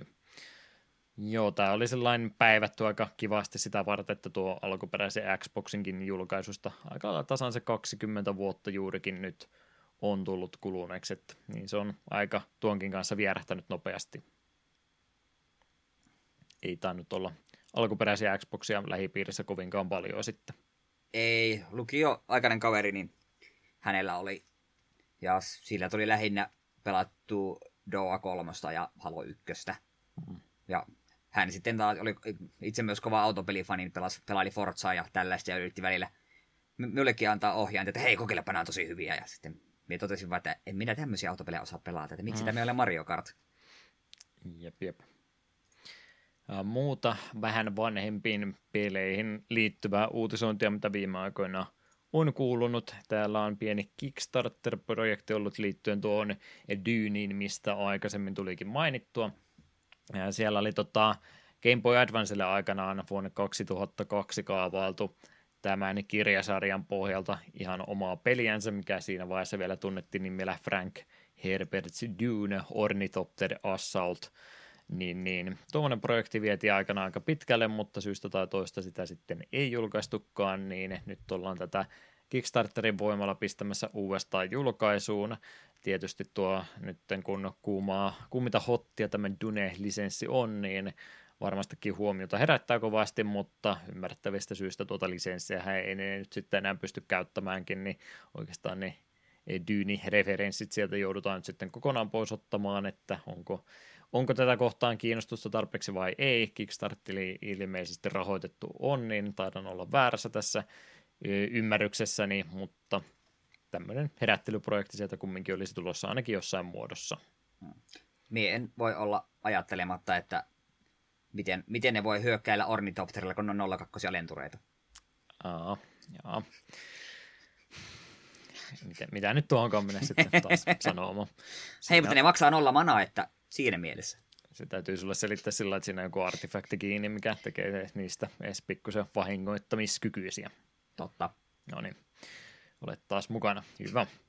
Ää, asia, minkä mukana kovinkaan monet eivät ole olleet ainakaan hyvässä mielessä, on ollut tämä GTA Remastered Trilogi, mistä on kyllä kovastikin ryöpytystä saatu ja kovastikin ne meimikielapoisia videonpätkiä kaikista mahdollisista pukeista ja ominaisuuksista ja mitä kaikkea siitä mukaan onkin löytynyt, niin mitä nyt viimeisimpänä on tuosta trilogista kuullut, niin ilmeisesti ne laittoi ne alkuperäisetkin PC-porttokset nyt takaisin uudestaan jakoon, että joo, meillä taitaa nyt hetki mennäkin tämän, tämän pelin pätsäämisen kanssa, niin tuossa nyt on ne alkuperäiset taas, jos haluatte niitä versioita pelata, että ne ei ole ehkä yhtä nätin näköisiä, mulla on tällä lainausmerkit ilmassa tällä hetkellä, mutta ne ehkä toimii pikkasen paremmin, niin pelatkaa niitä nyt sitten tänä aikana, kun me yritetään näille jotain tehdä. Joo, mut, ja me käsitin, että ne, ketkä oli ostanut tuon trilogin, niin sai ilmeisesti ne alkuperäiset sitten vähän niin kuin hyvityksenä myös. Saattoi mm. olla, että tämä oli jotain virheellistä tietoa. Ja itse asiassa varsin breaking news ihan tänä päivänä tullut tieto, että ensimmäinen päivitys on jo julkaistu tuohon trilogiin ja se korjasi yli 50 ongelmaa. Mu- mu- muun muassa Sade, mikä ei ollut kauhean hyvän näköinen, niin on mm. pikkusen paremman näköinen, mutta ei vieläkään kovin hyvän näköinen. Ja mitä pelaajautista katsoo, niin teksturipukeja on korjattu, kartat löytyy, reikiä on paiko, paikattu ja lukuisia animaatioon liittyviä ongelmia on myös korjattu, mutta tekemistä on vielä paljon. Teistä löytyy reikiä. Joo, ja pitkästä aikaa eilen, meillä oli täällä illan istuessa ja katseltiin YouTubea siinä loppuillasta, niin muistin, että hei, semmoinen Kotakun-sarja oli aikoinaan kuin Highlight Reels, missä on näitä just porukka lähettänyt näitä hassuja klippejä, mitä on pelassa tapahtunut, niin yllättäen siellä oli aika paljon bukeja GTA-trilogista, ja se oli huolestuttavaa. Voi voi voi. Korjasko ne vielä sitä pukia, että jos autoa heiluttelee vasemmalle ja oikealle, se kasvaa koko ajan isommaksi? en tiedä, oliko sekin korjattu. Se, joku, minun suosikki on joko se tai se, että kun ajaa quadbikella ja laittaa kameran kattoon taaksepäin, niin siinä näet vaan sun hienon irvelevän pärstäs vaan siinä kaiken liikenteen edessä. Se on kaunista. Joo, herää taas kysymyksiä, että minkä takia ne alkuperät sitten piti pois ottaa, että tässä on tämä riski aina olemassa. Toivottavasti mm. ne pitääkö nyt sitten nämä alkuperäisetkin vielä jatkossakin, jos, jos ei välttämättä näitä, näitä versioita halua kokea. Mm. Jeps, jep. Sitten vielä tähän osuuteen viimeisenä olisi aika katsahtaa tuonne fanikäännös rintamalla, eli vanhoja pelejä kovasti aikanaan on julkaistu, jolla ei valitettavasti englanninkielistä tai muuta tuttua kieltä ja sen omaavaa käännöstä olekaan saatu, niin fanit ovat onneksi ahkeria ja ne tykkäävät aina välillä tämmöisiäkin projekteja tehdä. Muun muassa tämmöisestä projektista tänäänkin puhumme, mutta mitäs tuolla sitten muita potentiaalisia tulevien jaksojen ehdotuksia saattaisi meillä englannin kieleksi olla? Me heitä villin veikkauksia, tämä ei ole meidän tuleva jaksoaihe ainakaan hetkeen. Yu-Gi-Oh! Duel Monsters. Game Boylle vuonna 1998 julkaistu korttipeli, kehittäjänä ja julkaisijana Konami. Peli on Duel Monsters-sarjan ensimmäinen pelijulkaisu, sisältää yhteensä 365 korttia, josta valtaosa oli kehittää tätä peliä varten. Käännöstimme Darman, Graficus, Lasermut 4 ja Delta Neos. Olinko mä Jukiohin tota, tota historiaa ymmärtänyt oikein, että se ei siis alkanut tällä korttipelillä. Että Jukio silloin, kun se mangana kautta, missä muodossa se nyt alkoikaan, niin se oli ilmeisesti niin kuin jotain, jotain muuta, että se ei niin kuin ollut vielä profiloitunut pelkästään korttipeliin, että siinä oli jotain uh, lautapeliä, uhkapeliä, jotain muuta tämmöistä, ja sitten kun ne pääsi arkkiin, jossa pelattiin korkteilla, niin sitten se olikin, että herra, tämä on se meidän juttu, ja sitten se on ollut sitä sen jälkeen pelkästään jotain tällaista miekin on käsittänyt, mutta kun minun tietoisuus Yu-Gi-Ohista on aika pitkälti Yu-Gi-Oh! Abridged series YouTubesta, niin minulla ei ihan välttämättä kaikki faktat täysin kohdallaan. No, riippuu kuinka autenttinen se on alkuperäiselle kokemukselle, että kyllä mä väitän, että Dragon Ball Z Abridgedistäkin saa aika hyvän käsityksen, mistä Dragon Ballissa on kyse. Niin, niin no joo, ja tot, on myös hienoa tällä Little Kuriboh-nimen käyttäjällä, joka tekee just näitä Abridgedia, niin sitten tekee myös tämmöisiä niin kuin kommentariraitoja käytännössä niistä yksittäisistä jaksoista kanssa, niin se on ihan hyvä settiä. Hmm. Ö, tästä kohtaa välikysymyksenä täytyykin heittää, että pystyykö poromakian kautta ostamaan Jukiohi-kortteja ja vastausta, että ei, oh, kyllä, herra jästäs. Miksei me olla vieläkään yhtään Jukio-boosteria avattu tämän podcastin aikana? Se, se on hyvä kysymys. Saa, se saa, Sitten jos me te, tullaan tähän tilanteeseen, saat valita, että minkä mä näistä avaan. Joku no, minusta... tuore mielellään, please, ei mitään hirveän vanhaa. Joo, no me veikkaat siinä kohtaa, jos yrität minulta kysyä, että mitä, mitä tämä kortti tarkalleen tekee, niin me en osaa hirveästi auttaa, koska välillä kun on katsonut Yu-Gi-Oh-kortteja, niissä on se tekstiä aivan käsittämätön määrä. Mm. Siinä jää niin kuin, monet MTG-kortitkin on sille kalpeneen kateudessa, että ei apua, miten noin paljon voi olla. Pienempiä brändtiä. Se, että vaikka sä et tietä settien nimeä, niin jos sä vaan isket jotain japanilaisten mielestä tyylikkäästä, tyylikkäältä kuulostavaa englanninkielistä termistöä, niin menee varmaan oikein täällä muun muassa setti nimeltä Burst of Destiny tai Uh, mitäs täällä on muuta? Lightning Overdrive, A Dark Neo Storm, herreistä, Phantom Rage, ei että, ei että. Pitäisikö mä ruveta Jukiohia pelaamaan? Ehkä ei. Pidetään mielessä. Ah, niin joo, jatketaan eteenpäin. Joo, voi, voimme lopetellakin tältä päivää, jos niin. oli jo olo, että ei huvita enempää. Rupesi Jukiohia miettimään vielä, että yrität esittää, niin kuin, että olisi kiinnostunut, mutta siellä se rupesi jo dekkiä kasaamaan. Kyllä. Se meni, että Pot of Greed on vissi vähän turha hyvä kortti, että se on vissiin bännetty. Hmm. Blue Eyes White Dragon ja pöytä. Aa, totta. Exodia vielä, mieleillähän vielä sieltä kanssa. Niin. Kyllähän me tiedetään tuosta sarjasta Kyllä. kaikki mahdollinen. Mut joo, seuraavana täällä olisi Fushiki no Yume no Alice, The Fairy Tale Dream of Alice. PC Enginelle julkaistu tasohyppelypeli vuodelta 90, kehittäjänä Face. Liisa pystyy päihittämään vihollisensa päälle hyppäämisen myös huutamalla oikein lujaa. Käännöstimen muodistavat Dave, Dave Shadow, Diogo Ribeiro, Filler ja Moose. Oletan siis, että tämä on Alice in Wonderlandin Liisa. Kyllä vain. Se olisi varmaan se 0809 2010, mihinkään aikaan se tuli se yksi 3D-platformeri. Niin tämä American McGee's Alice in Wonderland, vai niin. mikä se on? Onko sä sen pelannut? Siinäkin olisi varmaan ihan hyvä jakso. En ole pelaan, ja mä oon käsittänyt, että kun sillähän on joku jatkoosa Madness Return. Se, ilmeisesti se jatkoosa on vähän heikko, mutta se ensimmäinen on ilmeisesti ihan mainio peli jopa. Hmm. Reistus, vaan lisäideoita koko ajan tulee. Vaikka me kuinka yritetään backlogia tyhjentää, se vaan ne. laajenee koko ajan jokaisen suuntaan. Me pystytä tilkitsemään tätä, tarvitaan apuvoimia. Mm. Joo, sitten vielä viimeisen tällä Racing Lagoon, Squaresoftin kehittämä katuajopeli vuodelta 1991, alustan Pleikkari 1. Peli yhdistelee nopeita autoja, tarinankerrontaa, 90-luvun tyyliä ja jäsähtävää soundtrackia. 12 hengen käännöstiimiä vetämässä oli Hilltop.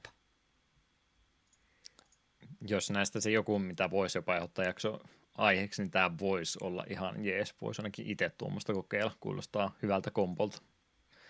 Ja tuossa luki 91, mutta se on varmaan joku, ää, se on 99 vuonna. Mä en muista mitä ah. sä sanoit. Ei ole varmaan hirveästi 91 vuonna tullut Pleikkari 1 peli. Niin, no se on totta.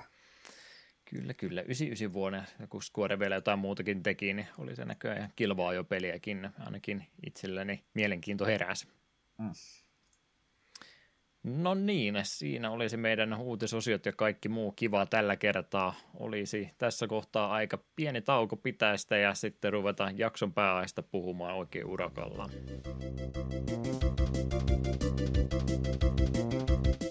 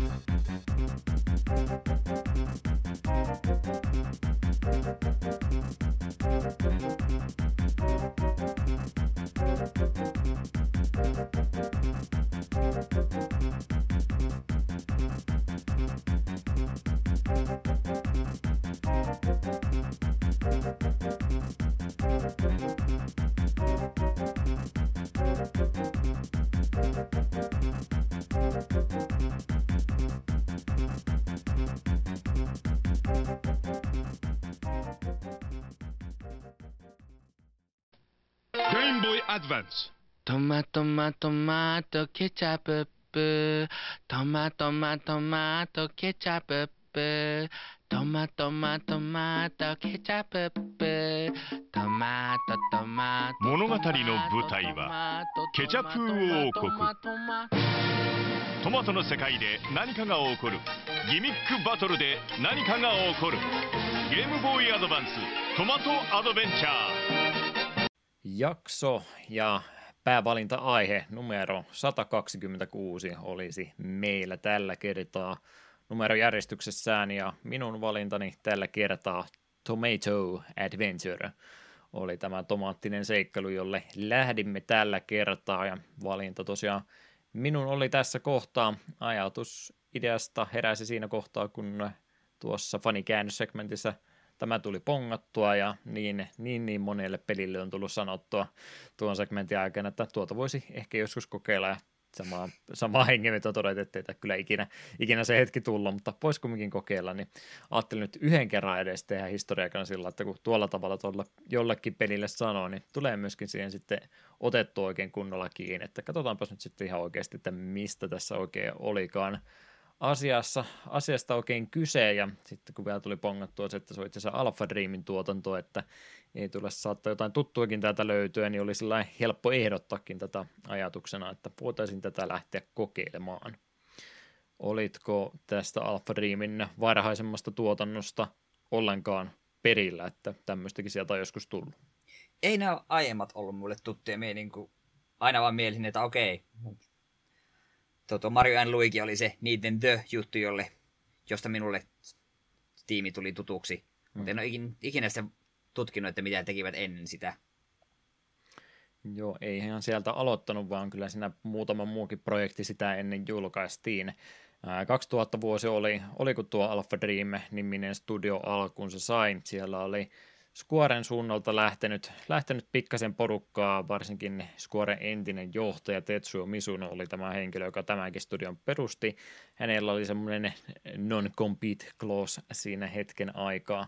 Aikaa päällä, että hän ei saanut Squaren lähdön jälkeen mitään uutta aloittaa, mutta sitten kun tästä, tästä vapauduttiin, niin Alpha Dream oli se projekti, mitä hän lähti tässä vetämään, ja ymmärtääkseni muitakin Squarelta lähti siinä porukkaa sitten hänen, hänen vanavedessänsä mukaan tämä studio, kun sieltä lähti ensimmäisiä töitä tekemään, niin Pokemonit oli tietysti kuuminta hottia vielä tässäkin kohtaa, niin vähän sinne suuntaan kumartava tämmöinen korttien keräilypeli oli tämä heidän ensimmäinen tuotos Koto Battle Tengaino Moripito, joka vuonna 2001 sitten julkaistiin, eli keräilykorttipelistä oli oikeastaan kyse, että tekoälyä vastaan tosiaan päästiin vasta tuossa pelaamaan, ettei tainnut edes linkkikaapeliominaisuuksia tai tämmöisiäkään tuosta pelistä vielä löytyä. Mutta, mutta japanilaisten herkkua tuokin oli vasta siinä vaiheessa. Seuraava projektia varten sitten tuli Nintendokin tietyllä tapaa projektiin mukaan, ei varsinaisesti kehityspuolella, mutta ehkä enemmänkin tuolla julkaisu- ja neuvonantopuolella, että heillä oli jotain ehdotuksia, minkälaista peliä he voisivat lähteä tekemään, ja Tomato Adventurehan se oli se kakkosprojekti, josta me tänään nyt sitten enemmän puhumme. Sitä varten saatiin myöskin kehitysapua studiolta nimeltä Graphic Research, jonka ää, tota, tota, ohella myöskin sitten projektiohjaajaksi saatiin vähän tutumpaa Nintendo-tuottajaa, muun muassa Super Mario RPGstäkin tuttu Chihiro Fujioka liittyi tätä projektia varten, että sieltä saatiin sitten jo ihan kunnon henkilöstömääräkin ja osaamista tämmöistä japanilaista roolipeliprojektia varten. Tätä kehitettiin varsin pitkälle Game Boy Color-pelinä, ja nimi siinä vaiheessa oli vielä Kimmikland, mutta siinä sitten tuo kehityskaari suht pitkä oli ja Game Boy Advancekin sieltä paljastettiin, että tämmöinenkin olisi ihan kohta tulossa, niin siinä tehtiin sitten semmoinen peliliike ymmärtääkseni Nintendon toimesta, että siirretäänpä tämä projekti nyt sitten tuolle uudemmalle alustalle, niin saadaan, saadaan potentiaalisesti isommalle väelle tätä markkinoitua. Ja samalla siinä se nimikin siitä Kimmy Clandista sitten muutettiin Tomato Adventureksi.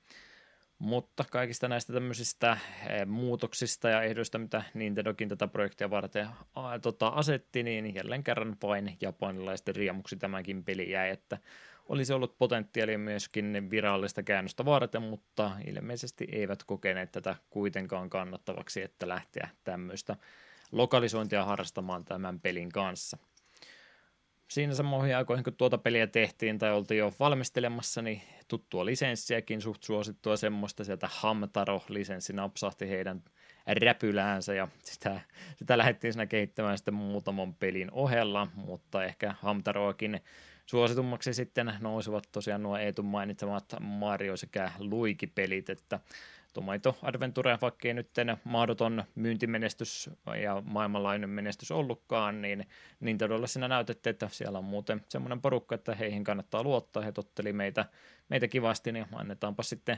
parasta mahdollista, mitä meillä on tarjota, että tehkääpä meille Mario ja Luigi tyyppistä roolipeliä, ja sitä sitten tehtiin useamman pelin verran. Mutta vaikka näinkin hyvä lisenssi käytössä oli, niin eipä Alpha Dreamikään sitten kuolematon ollut, vaan 2011 vähän yllättäenkin kuultiin tässä näin. Ei niin kauan sitten, että tämä studio oli ajautunut konkurssiin.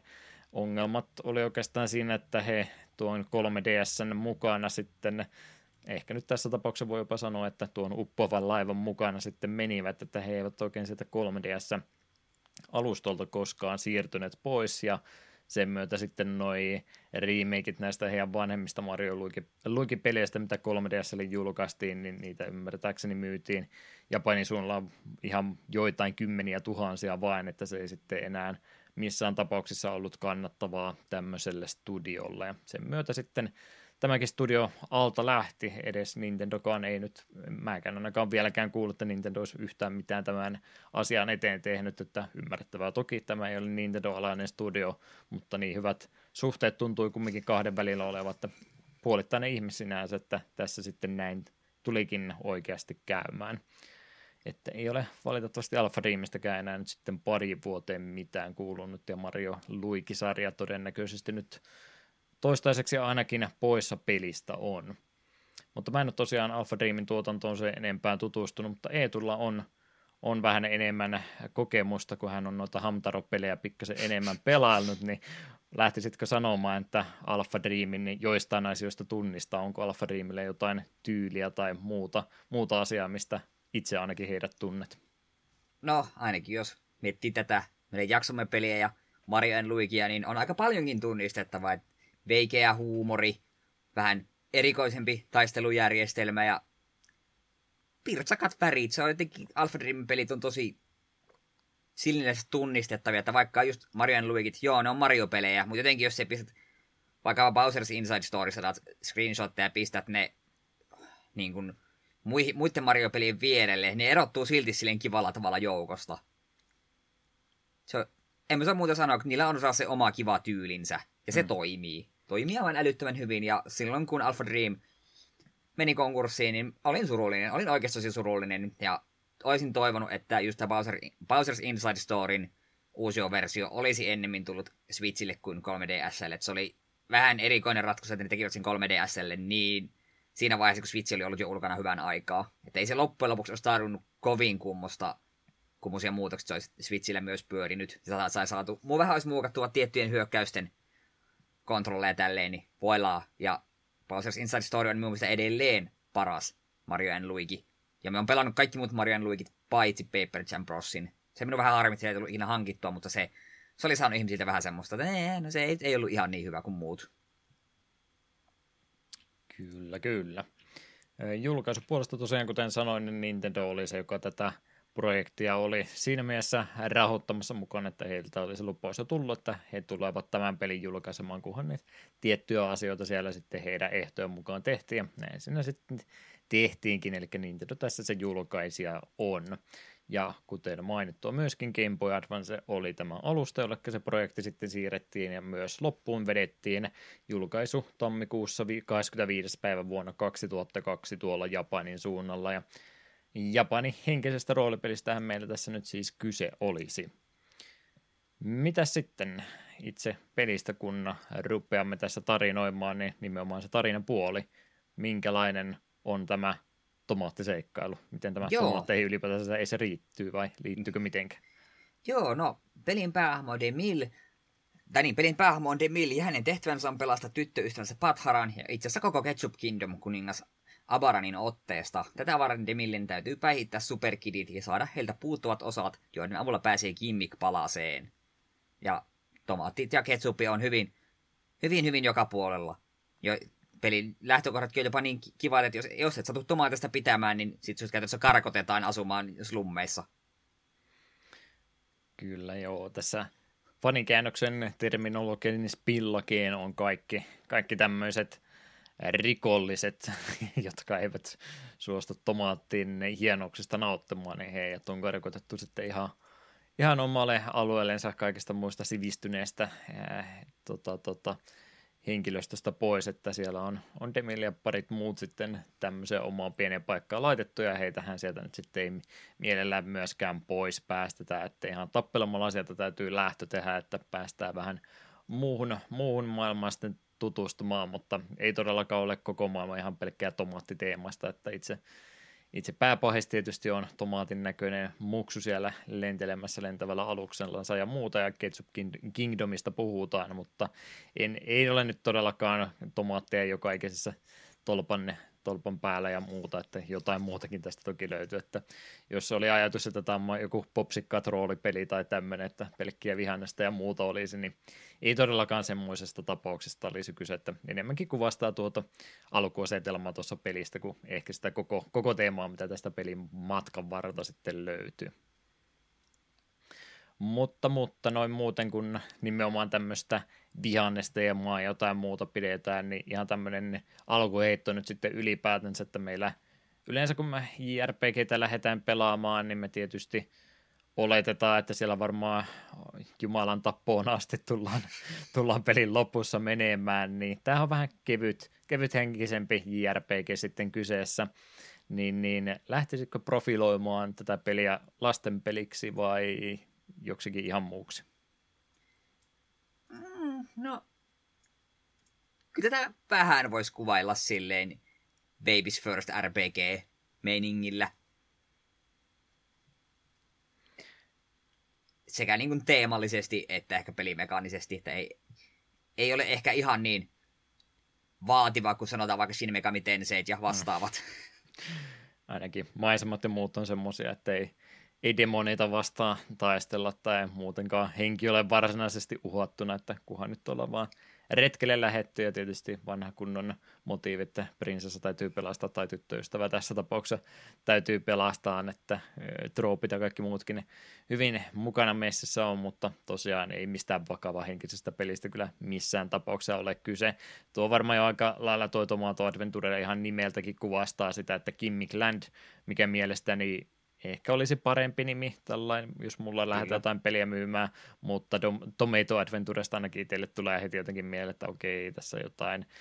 Heti kun mä näin jonkun vihanneksen tai muun pelitittelin nimessä, mä ajattelin, että tämä on varmaan joku koko perheen peli vähintäänkin, että olisiko tämä sinne suuntaan menossa, niin siinä mielessä tuo Tomato Adventurekin kyllä kuvastaa, mutta en mä nyt lähde sanomaan, että tämä nyt olisi semmoinen, että ei tässä mitään y- yläikärajaa pelaajalle missään tapauksessa oltaisiin laittamassa, että ei tätä meidän ikäiset enää olisi saanut pelata, että kaiken ikäiselle ehdottomasti on, että voi lähteä nimenomaan ihan ensimmäisenä JRPG-kokemuksenakin tätä sitten ehkä kokeilemaan omat erikoituutensa tai kimmikkinsä tässä ehkä saattaa olla, mitkä nyt poikkeaa muuten perus JRPGstä, mutta muuten ihan hyvä paikka vaikka aloittaa, jos ei tämän tyyppisiä pelejä ole aikaisemmin pelannut, niin ei ole huono valinta vaikka tätä lähteä sitten ensikokemuksena testailemaan. Mm, ja heti tässä kohtaa voi sanoa, että vaikka ei olisikaan sinun ensimmäinen RPG, niin kyllä silti voi nauttia. Totta kai. Mutta tämmöinen maailman ympäri reissuhan tästä sitten Demillille muodostui, että Kimmik Palanse meillä olisi siinä heti oikeastaan Spillaken yläpuolella mahdollista nähtäväksi ja yritetään siellä käydäkin, mutta ei valitettavasti sisälle päästä, koska aika hyvin parrikoitu tuo paikka sitten on, niin ainut tapa, mitenkä tänne pääpahiksen linnoituksen päästään, niin meidän pitäisi tämmöinen robotti sitten rakentaa, joka on tällä hetkellä palasena, ja palaset pitäisi sitten näistä tota, pienimmistä väliposseilta, eli superkideiltä käydä voittamassa, niin saadaan sitten tämä robottikasaan niin päästään tuonne loppupaikkaan, mutta semmoinen maailman ympäri matka tai kitsuppi valtakunnan ympäri kattava matka saadaan tästä aikaiseksi, että aika monen, monen näki, näköistä teemasta paikkaa kyllä matkan varrella vastaan tulee, niin varsin ilmeikäs, ilmeikäs ulkoasulta ja seikkailutyyliltään tämä on, on ehdottomasti. Mutta muuten noin peruselementeiltään niin ihan suht perinteistä JRPGtä kumminkin olisi kyseessä. Ylä, yläviistosta sieltä pikselitaidetta kuvataan. Meidän oma me nähdään juoksentelemassa pitkin maita ja mantoja. Vihollisiakin ruudulla toki on jälleen kerran. Aina täytyy vähän peukkua antaa, kun tässäkin vaiheessa pelit on sitten jo näistä random encountereista hankkiutuneet eroon, että viholliset nähdään kyllä ruudulla ja niistä ohitse päästään juoksemaan kuinka kovasti yritit vältellä vihollisia peli aikana vai onko nämä semmoisia, että mennään hidasta tahtia ja varmaan päälle levutetaankin myös sen mukaan, että varmastikaan ei olla alile- eli alileveellisiä. Itellä meni vähän siihen, että aika pitkälti kaikki, mitä vastaan tuli, niin hoitelin. En, tai en silleen suoraan hakeutunut niitä vastaan, en suoranaisesti väistellytkään. Et totesin, että okei, pääsääntöisesti, jos me hoidan lähes kaikki taistelut, niin me pysyn sen verran korkealla levelille, että perustaistelut ei tuota suurempia ongelmia. Muutama kohta oli tämmöinen, missä piti esimerkiksi nappia painamalla säätää tämmöisen hissin korkeutta ja sivulta tuli niin kuin vihollisia. Niin näihin, näihin en tarkoituksella jäänyt kyttäilemään, että no niin, nyt pääsen taisteluun, vaan näiden meni painin, menin nappipohjassa, jos satuin väistämään, sitten väistin. Et en tiedä, oliko tämä nyt kovinkaan mm. tyhjentävä vastaus. En tietoisesti vältellyt, mutta en tietoisesti myöskään yrittänyt ihan kaikkia tappaa. Niin. Siis se on siinä mielessä pelifiksu kyllä, että tämä myöskin pitää kirjaa sitten siitä, että mitkä viholliset saat sieltä jo kertaalleen käynyt, käynyt hoitelemassa pois, että jos varsinkin no melkein kaikilla alueilla tulee vähän semmoista tilannetta, että joutuu syystä tai toista backtrackkäämistäkin harrastamaan tai muuta, huoneesta toiseen siirtymisiä tämmöisiä, niin ne ei kumminkaan tule takaisin siinä kohtaa. En tiedä sitten, olisiko jos kävisit maailmankartalla asti niin. ja tällä, että jos haluat, haluat ihan grindaamalla grindata, koska sitäkin tässä periaatteessa voisi jäädä harrastaan, niin varmaan tulisi takaisin, mutta jos sulla nyt on tehtävä vaan mennä peli alusta loppuun sellainen suht, suht suoraa tietä, niin tässä tapauksessa, kun olet vihollisen kertaalleen sieltä ruudulta pois hoitanut, niin ei myöskään takaisin tule, että siinä mielessä se on ihan hyväkin sitten, jos haluaa rauhassa vaikka jäädä keräilemään piilotettua asioita tai sivupuolet ja muut katsoa, niin ei se mene hukkaa, vaikka ne kaikki viholliset sieltä hoitaa. Itse tappelut kumminkin menee suht nopeasti siitä pois, niin ei se ole mikään hirveä tota, tota, pelituntien venyttämistä sekään, että jää kaikki viholliset sieltä pois hoitelemaan. Joo, ja justkin se sitten helpottaa sitä elämää siinä kohtaa, kun jos pitää väh- vähän kevyttä backtrackailua harrastaa. Ja vaihtoehtoisesti myös, että jos sä tilanteessa, missä perustaistelut tuntuu kestävästi liian pitkään, niin se voi olla, että sitten pomotappelu saattaa olla vähän ehkä liiankin hankala se seuraavan kerran. Niin se on musta aika hyvä indikaattori, että okei, perustappelut menee varsin vaivattomasti, olen kutakuinkin sillä tasolla, missä mun pitääkin olla. Hmm. Pelistä kyllä heti va- vaikeutta lisää saa huomattavasti, jos, jos nämä kumminkin yrittää kaikki vältellä, että suositeltavaa niistä valtaosa ainakin matkan varrella myös hoitaa. Hmm. Joo, semmoinen perusluolastopohjaisuus ja tämmöinen tietysti löytyy kyllä ja kaikkea muutakin, mutta ihan noista luolastoista muutenkin, niin pientä puustopohjaisuuttahan tietysti tämmöiseenkin täytyy mukaan laittaa, että etsi sininen avain sinistä ovea varten tai hyppää täältä tuonne ja tämmöisiä pieniä, pieniä juttuja, niin olitko huomaavinasi näiden pulmien kautta, että mitään varsinaista ongelmaa etenemisen kannalta olisi tullut vastaan, vai oliko helppoa läpihuutojuttua vaan? No aika pitkästi oli sitä, että jos se kaikki paikat vaan käyt katsomassa, niin kyllä se ratkaisu löytyy. Ja, saat jo, ja joskus sitten tilanne saattoi olla vaan, että käy puhumassa kaikille, että heitä yksi tyyppi mainitsi, että sä haluaa jotain. Käypä puhumassa uudelleen kaikille, aha, no täältä se löytyikin. Myönnän, että sain kevyttä huumoria, kun oli tämä hahmon meiltä Pothead, jonka tässä nimessä Pot luki eri välillä. Ja sanoin, ah, minä tarvitsen jotakin, mutta mitäköhän se olisi? Se no, mietipä tarkkaan, ja tosiaan siellä se Pot lukee eri väl- eri värillä. Ja se siis tarvitsi ihan astian. Me hetken kuvittiin, että wow, nyt lähdetään hakemaan pilveä. Ei semmoisesta pelistä nyt ollut, ollut kyse tällä kertaa. Kyllä, kyllä. Joo, ehkä niissä puzzleiluissa ja muussa, niin koko peli ilme ylipäätänsä tai tunnelma on semmoinen, että ei tästä mitenkään yli, ylitse pääsemättömän haastavaakaan tehdä, että kyllä ne puzzletkin on semmoista, että todennäköisesti tämän tyyppisiä pelejä pelaaneet on jo kaikki nämä kepposet ja muut jutut jo nähnytkin, että mitään yllättävää sieltä ei varmastikaan vastaan pitäisi tulla. Tykkään kyllä kovasti, että pelin ehdottomasti isoin vahvuus on sen monipuolisuudessa, että kyllä niitä pusleiluja ja muutakin niin yritetään kovastikin erilaistakin laittaa, että onko välillä jotain ajoitusta tai ulkoa muistamista tai muuta vastaavaa, että kyllä tätä aika, aika monesti yritetään vähän, vähän vaihellakin, että se ei ole ihan samaa pusleakaan koko ajan, niin tykkään, tykkään sitä kovasti, että on, on vaihtelua sitten eri luolastojen niiden e, ominaisuuksienkin välillä. Mm. Mutta sitten varmaan se tärkein lihaisampi osuus tietysti aina JRPGissä, että ennemmin tai myöhemmin niitä tappeluita siellä sitten tulee, että rauhallisen keinoin ei, ei tietysti loppuasti selvitä, että taistellakin välillä täytyy vuoropohjaisesti, toki kun JRPGistä nyt tämän aikaisesta varsinkin kyse on, niin, niin päästään valikoiden kautta hyökkäykset, e, itemien käytöt ja tämmöistä tekemään, mutta itse hyökkääminen nyt sitten ei olekaan ihan niin suoraviivasta kuin ehkä saattaisi ajatella. Mikäs tänne Tomato Adventuren isoin kimmikki nyt sitten onkaan? Hehe, no jännä kun käytit juuri tuota sanaa, Joo, koska nehän on, kerran. nehän ovat nimenomaan nämä gimmikit, eli periaatteessa sun hahmoilla, jota alkuun sanoa totta kai Demille, niin ei ole ollenkaan perushyökkäystä. Ei ole vaan vaihtoehto paina attack, vaan sulla on erilaisia gimmikkejä. Sulla on alkuun yksi, mutta saat tyylin ekan varti aikana jo sen toisen. Ja pikkuhiljaa kerääntyy lisää. Ja nämä on silleen varsin simppeleitä. Tämä eka, mikä sulla on, niin sä painat, että käytät tätä. Oliko se aivan gimmick jo vai millä nimellä olikaan. Hmm. Rupeaa mittari heilumaan, ja siellä on toisessa päässä punainen niin kuin, merkki. Sitten sun pitää ajoittaa oikein, että tämä mittari pysähtyy tälle punaiselle alueelle. Niin teet maksimimäärän damagea, jos se painat liian aikaisin tai liian myöhään, niin et se, et se, se, et se ammu huti, mutta se teet vähemmän damagea, ja se hyökkäysanimaatio on myös vähän erilainen. Ja kun sitten tämä homma saisi vielä vähän monipuolisuutta, niin se voit säätää gimmikkien vaikeustasoa erikseen. Se voit valikkoon mennä, että hei, me haluamme nyt, alan olla aika hyvä tämän gimmikin kanssa, säätää vaikeusta korkeammalle, joka nostaa sitä damaken määrää, mitä se tekee, mutta sitten se ikkuna, missä, tai se aikaikkuna pienenee. Et esimerkiksi juurikin tämä Jimikio, jossa se punainen alue, mihin sun pitää osua, niin pienenee huomattavasti, jos sä vedät sen maksimitasoon. Ja jokaisella eri gimmikillä on sitten vielä erilainen niin kuin tää sen, no, gimmik. Eli on, on just tämmöistä, että sun pitää vaan naputtaa tietyssä ajassa nappia tarpeeksi paljon, on, pitää muistaa, niin kuin, tai tehdä tuo niin kuin, näppäyhdistelmä, joka vaihtelee joka kerta, täytyy sattumavarasti valita vaikkapa viiestä kortista, että hei, täällä on yksi, yksi tai kaksi semmoista, millä sä teet maksimidamaken, eli oliko se Erupter, se Volt, se tulivuori. Hmm.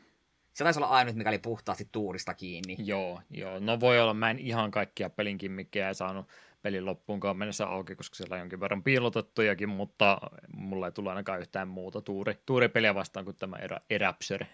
Jep, mutta se tekikin tosi kovaa damakea sitten, jos se, se osuu. Mm. Et, ja se on minusta siinä mielessä tosi kiva, että kun nämä gimmickit kaikki on erilaisia, se pystyt kaikkien se erikseen säätämään, sitten se pystyt löytämään näitä esineitä, mitkä niinku boostaa niitä sitä damakea, niin se, siellä valikossa niin sulla suoraan näkyy, että jos se onnistut, se tekee tämän verran damakea. Jos se epäonnistuu, se tekee tämän verran damakea. Että se ei, jos siinä ei jää niin sellaista arvauksen varaa, että se voit itse niin sille vähän miettiä, että okei, onko, haluanko minä nostaa tämän gimmikin vaikeusasteen kutoseen vai neloseen, niin se voit itse vähän sen katsoa, okei, no se damakemäärä nousee tuon verran, onko se minun mielestä riskin arvoinen.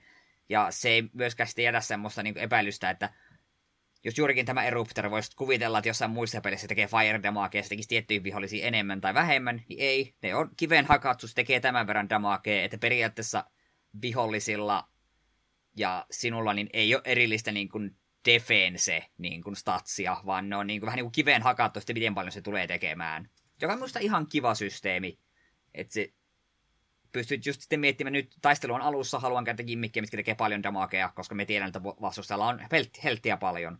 Ja me tiedän, että tuon gimmikin damage on tuota luokkaa, ja vaikka epäonnistu, miten vähintään tuon verran. Et minusta tämä oli tosi kiva systeemi. Ja alkuun oli vähän huolissani sille, että okei, tämä on varmaan sitä, että tässä on jokaisella hahmolla pari eri gimmikkiä, ja sitten ne toistaa samaa kaavaa. Mutta ei, kaikki on uniikkeja. Ja se teki niitä peli heti semmoista niin kuin... No se toi monipuolista tosi paljon.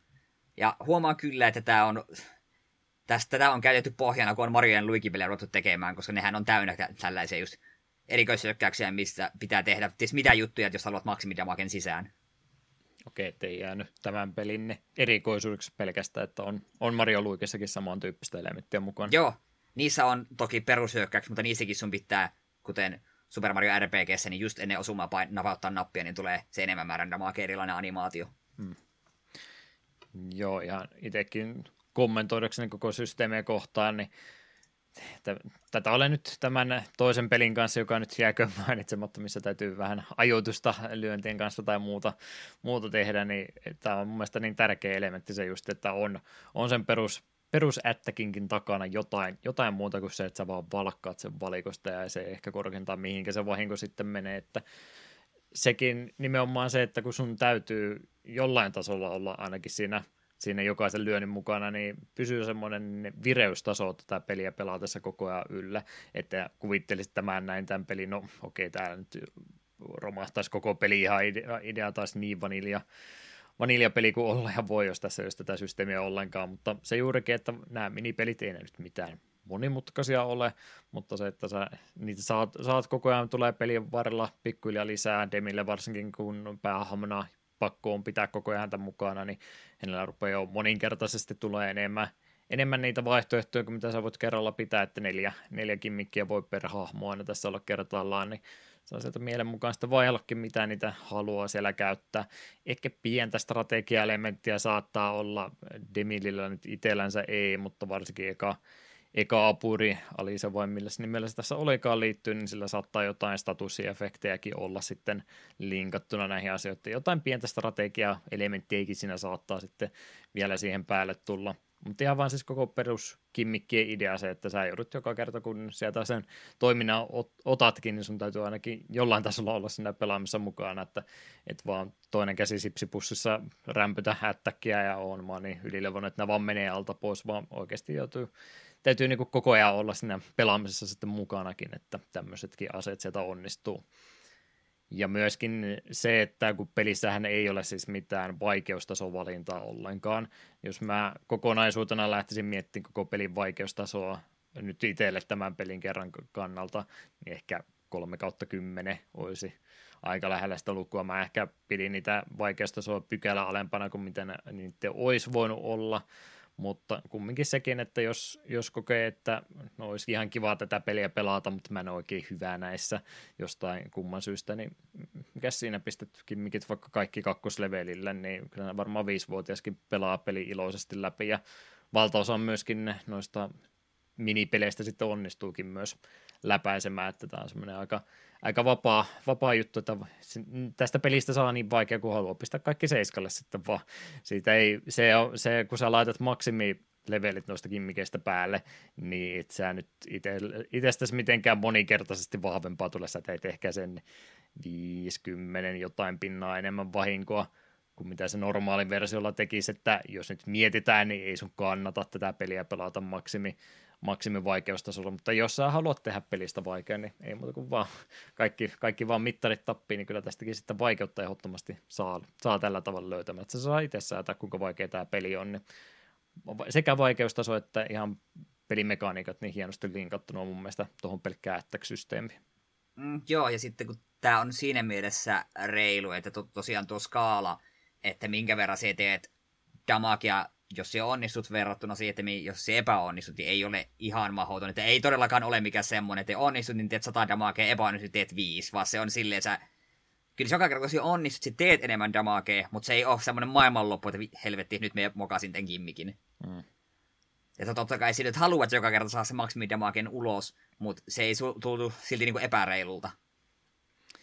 Eipä joo. Toki siinä mielessä se voi tuntua epäreilulta, että se yksi, yksi kannustin siihen, että jatkuvasti onnistuu, niin on tämä awesome mittari, mikä tuolla palkiala alalaidassa myöskin taisteluiden aikana, aikana liikkuu, eli mitä enemmän onnistut onnistuneesti näitä kimmikkiä käyttämään, niin sulla on tämmöinen, mikä nyt limit break käytännössä on, mutta awesome nimellä tällä kertaa tässä pelissä kulkeva, niin mittari on sitten, millä pystyy vielä nämä oikein erikoisiskut sieltä tarvittaessa vapauttamaan, ja niitäkin on sitten kahdella eri tasolla, että ykkösleveli voi olla joku vähän, vähän erilaisempi versio, ja kakkonen on sitten se oikein voimakkaampi juttu, mutta, mutta Awesome mittarissa se heikkous nyt sitten, että jos sä kerrankin mokaat, niin sä menetät se ihan koko mittarin.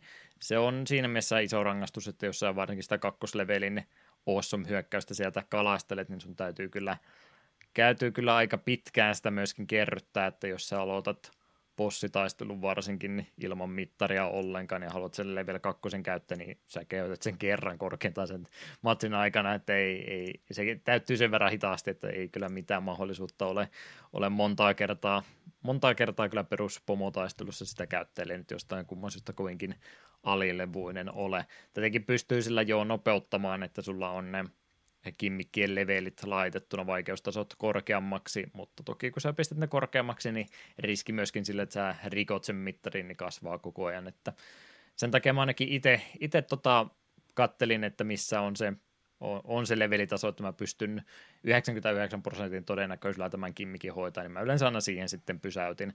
Teinkö mä pelikokemuksista niin ehkä vähän liian helpon sillä todennäköisesti, mutta mä tykkäsin niitä Ossomeakin käyttää, niin Mä en, mä en oikein halunnut koskaan kokea, että mulla on semmoinen kimmikki, mitä mua pelottaa käyttää sen takia, että mä saatan mittarin rikkoa.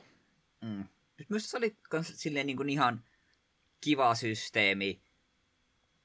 Öö, se oli ainut huono puoli siinä just, että oli just tuo, että kun kaikki muut kimmikit me pystyi asettamaan että okei, tälle, näille me onnistun näillä tasoilla aina. Jokaisen kohdalla pohdin erikseen, missä se on hyvä. Mutta se helvetin erupter, koska se on pelkkä, pelkkä mm. niin käytännössä RNGtä, niin sitä ei meidän käytännössä ikinä uskaltanut kokeilla, jos mulla oli yhtään Ason mittaria olemassa. Joo. Ja no ylipäätänsä, kun tuommoista kimmikestä puhutaan, niin mitkä oli, oli semmoisia, missä koit, että no näähän menee multa hyvin, mä voin pistää pari, pari leveliä enemmän kuin muihin, ja mitkä oli sitten sen tyyppisiä pelejä, että ehkä suosiolla piditkin ne mahdollisimman helppoina, että ne ei sulta meidän onnistua, vai menikö kaikki tasapuolisen hyvin? Itselläni oli ehdottomasti suosikkeja ja sitten semmoisia, mitä vähän pelotti jopa käyttääkin. Öö, no se just Magnet Glove vai mikä oli, tämä toka, minkä se saat, mikä oli ihan pelkää napihakkausta, niin sen pystyin laittamaan level 7 ja aina vaan oli valmiina, niin rupesi naputtamaan, niin sen me sai aina tehtyä. Ja samoin sitten tämän ensimmäisen kaverin, mm, mikä sen ekan gimmikin nimi nyt olikaan, missä piti tämä näppäinsarja, tai komento, komentosarja naputella tietyssä ajassa, niin se oli kanssa semmoinen, että sen me pystyn aika korkealle laittamaan, joskin välillä hölmöilin ja meni A ja B väärinpäin ja se ärsytti joka kerta. Mm. Mutta sitten se, missä piti, se oli tämän Alesan toinen kimmiki, missä se näytti sulle tietyn määrän kuvioita, sitten sun piti valita ne, mitkä on niinku muuttunut siinä välissä, siinä niinku välähti, että okei, mitkä näistä on muuttunut, niin siinä oli ihan surkea. Me jotenkin, mun aivot meni ihan solmu, että Voisi kuvitella, että neljän kuvion muistaminen olisi helppo, mutta ei se ole. No, no tuossa itsellekin olla kaikkein vaikeimpia noita, väläytän sulle nämä asiat ja painelen nämä näin, niin mulla on jotenkin, mä en tiedä, mulla iskee joka kerta panikki, vaikka mä tiedän tasan tarkkaan, mitä multa vaaditaan, niin se, että se välähtää vaikka viisi merkkiä yhtä aikaa, niin jotenkin mä heti rupean, ei herästä sitä katoa multa ihan kohta äkkiä muista ulkoa, ja sitten mä muista ulkoa ollenkaan, että ne oli niitä, mitä mä pidin sitten korkeintaan neloslevellä, että ei, ei ikinä sen ylitse kyllä. Mm. Ja, ja tuosta Awesome Mitters sanoa sen verran, että mie käytännössä aina käytin sen level ykkösen hyökkäyksen, koska me jotenkin aina, aina pelotti, että okei, nyt mulla on level ykkönen, niin uskallanko me kertaa kakkosleveliä asti? En uskalla, pakko käyttää level ykkönen. Ja siitä me haluan sanoa, että just tämä eka hyökkäys, minkä se saat, niin se on tosi hauska silleen, että kun siinä oli, niin, siinä oli drawback, mikä oli tosi hauskaa tämmöisessä niin kuin limit breakissä. Sehän teki damage kaikkiin vastustajiin, mutta se pisti Demillen niin kuin uneen, niin kuin antoi statuksen sleep. Niin se oli musta ihan hauska, silleen, Aa, tää on hauska, tää on tehokas AOE, mutta siinä on drawback. En muista, tää on ihan näppärä systeemi. Aika harvoin minun mielestä niin kuin missään tuollaisessa spessuhyökkäyksessä on mitään vastaavaa. Mm. Ja oli kyllä ainutkin semmoinen, jossa semmoinen sitten oli. Että no, mutta kuitenkin. Ehdottomasti, ehdottomasti huono oli, että ehkä siinä mielessä semmoinen pieni kehitysidea, jos olisimme ollut fokus-testiryhmänä tässä näin, niin oltaisiin ehkä ehdotettu, että olisi voinut vaikka kolme, kolme leveliä laittaa sen mittari, että olisi, olisi semmoinen, mitä jos herkästi menee Ossun mittari rikki, niin olisi vaikka se level 1 ollut siellä suht varassa vaiheessa mittaria, jos olisi jotain tuon tyyppisiä drawbackia ollut, että niitä olisi voinut useammin käyttää, mutta niissä ehkä jotain miinustakin olisi ollut, niin se voisi ollut kiva pieni lisä tuohon. Noin, noin kaksi, kaksi nyt oli vähän semmoinen ali, alikypsytetty versio tästä koko ideasta, että ehkä mm. siihenkin olisi jotain vielä lisää kaivan. Mm. Toisaalta siinä olisi voinut olla myös joku semmoinen, että jos se feilaat, niin se et menetä koko mittaria vasta. Jos olet esimerkiksi vaikka saavuttanut sen ensimmäisen niin kuin awesome hyökkäys niin kuin sen, tämän, tämän rajan, ja se saat vielä muutama hyökkäyksen onnistuneen jälkeen. Sitten jos se feilaa, niin se ei menisi koko mittari, vaan se nollaisi siihen ykköseen hyökkäykseen. Ja sitten jos se uudelleen feilaa, sitten se menisi koko mittari. Tai kuin tämmöinen systeemi, että se ei olisi niin ankara, koska me en ikinä uskaltanut mennä sille vielä kakkosen, koska minun rupesi ahistamaan hirveästi. Mm. Nyt me feilaan, vaikka me tiesin, että nämä hyökkäykset, mun pitäisi onnistua. Ah, ja muuten voisi vielä mainita tässä gimmick-systeemit. Niissä kaikissahan oli vain tietty käyttömäärä, että jos se käytit gimmikkiä, niin se niin sanotusti kului loppuun, mutta sitten kun sä olit käyttänyt samalta hahmolta kaikki gimmikit loppuun, niin kaikki meni sitten täyteen. Niin se oli myös vähän semmoista strategista miettimistä, että okei, tässä on varmaan muutama tappelinen bossia. No minä haluan käyttää näitä gimmikkejä pois, koska jos näitä mulla ei ole bossitappelussa käytössä, halusta asti, niin se ei ole maailman loppu. Mm. Et se oli tämmöinen pikkunen lisä, mutta ja harvoin sillä oli hirveitä väliä, mutta se oli kuitenkin, minä arvostin sitä, että se oli olemassa. Joo, ja se kun mä näin sen ekan kerran, niin mä olin aika huolissani, että ei herreistä, että onko tämä nyt tämmöinen, että kun mä oon näin käyttänyt, mun pitää mennä inniin lepäämään, että mä saan ne takaisin, mutta onneksi ei ollut tämmöistä kyse, että se vaan sitten Joo, pyörätään ympäri ja kaikki, kaikki tulee täyteen, kun oot käyttänyt loppuunkin. Mm. Koska jos noita, noissa ei olisi mitään käyttörajoituksia, niin myö, sitten olisi varmaan tullut joku laiska, laiska ratkaisu, olisi löytänyt yhden kimmikin, mistä tykkää ja käyttänyt vain ainoastaan sitä. Joo. Varmaan, että olisi just se... Se kannustaa ma- käyttää muitakin. Jep, veikkaan, että Magnetic Glove olisi vetänyt vaan täysillä ja käyttänyt vain ja ainoastaan sitä de- mm. demillellä.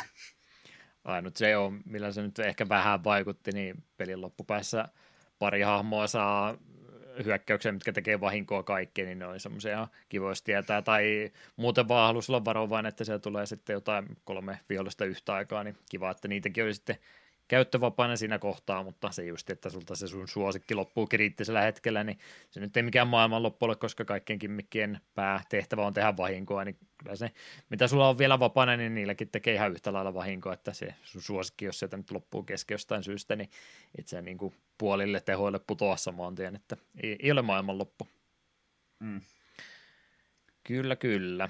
Joo, pari kaveria matkan varrella siinä saadaan mukaan sitten pelin edetessä. Ei varsinaisesti mitään eh, vaikutusta noin peruspelityyli ole se. Toki jokaisella on sitten ne omat kimmikkinsä, että no täytyy neljä eri, neljä eri hahmon omat kaikki minipelinsä. Siinä mielessä ainakin opetella ja itsekin aina kun saa uusia kimmikkiä, niin kyllä ihan samaan tien kävinkin sitten vähän harjoittelemassa niitä ja heti tuunaamassa se, että millä leveillä tätä kannattaa käyttää, mutta näin muuten pelistrategiaan tai muuhunhan näillä nyt ei varsinaisesti mitään vaikutusta ole. Varmaan iso efekti on, että jokaisen se level 2 ja awesome hyökkäys niin nyt jollain tavalla myöskin eh, no se nyt on ainut, ainut tapa, miten nyt vähän edes pääsee jotain, jotain suunnitelmallisuutta puoroja eteenpäin tekemään, että Alesan tuo Level 2 oli täyshiili, mikä on aina, aina hyvä, että sitä nyt tuli kiva käyttää.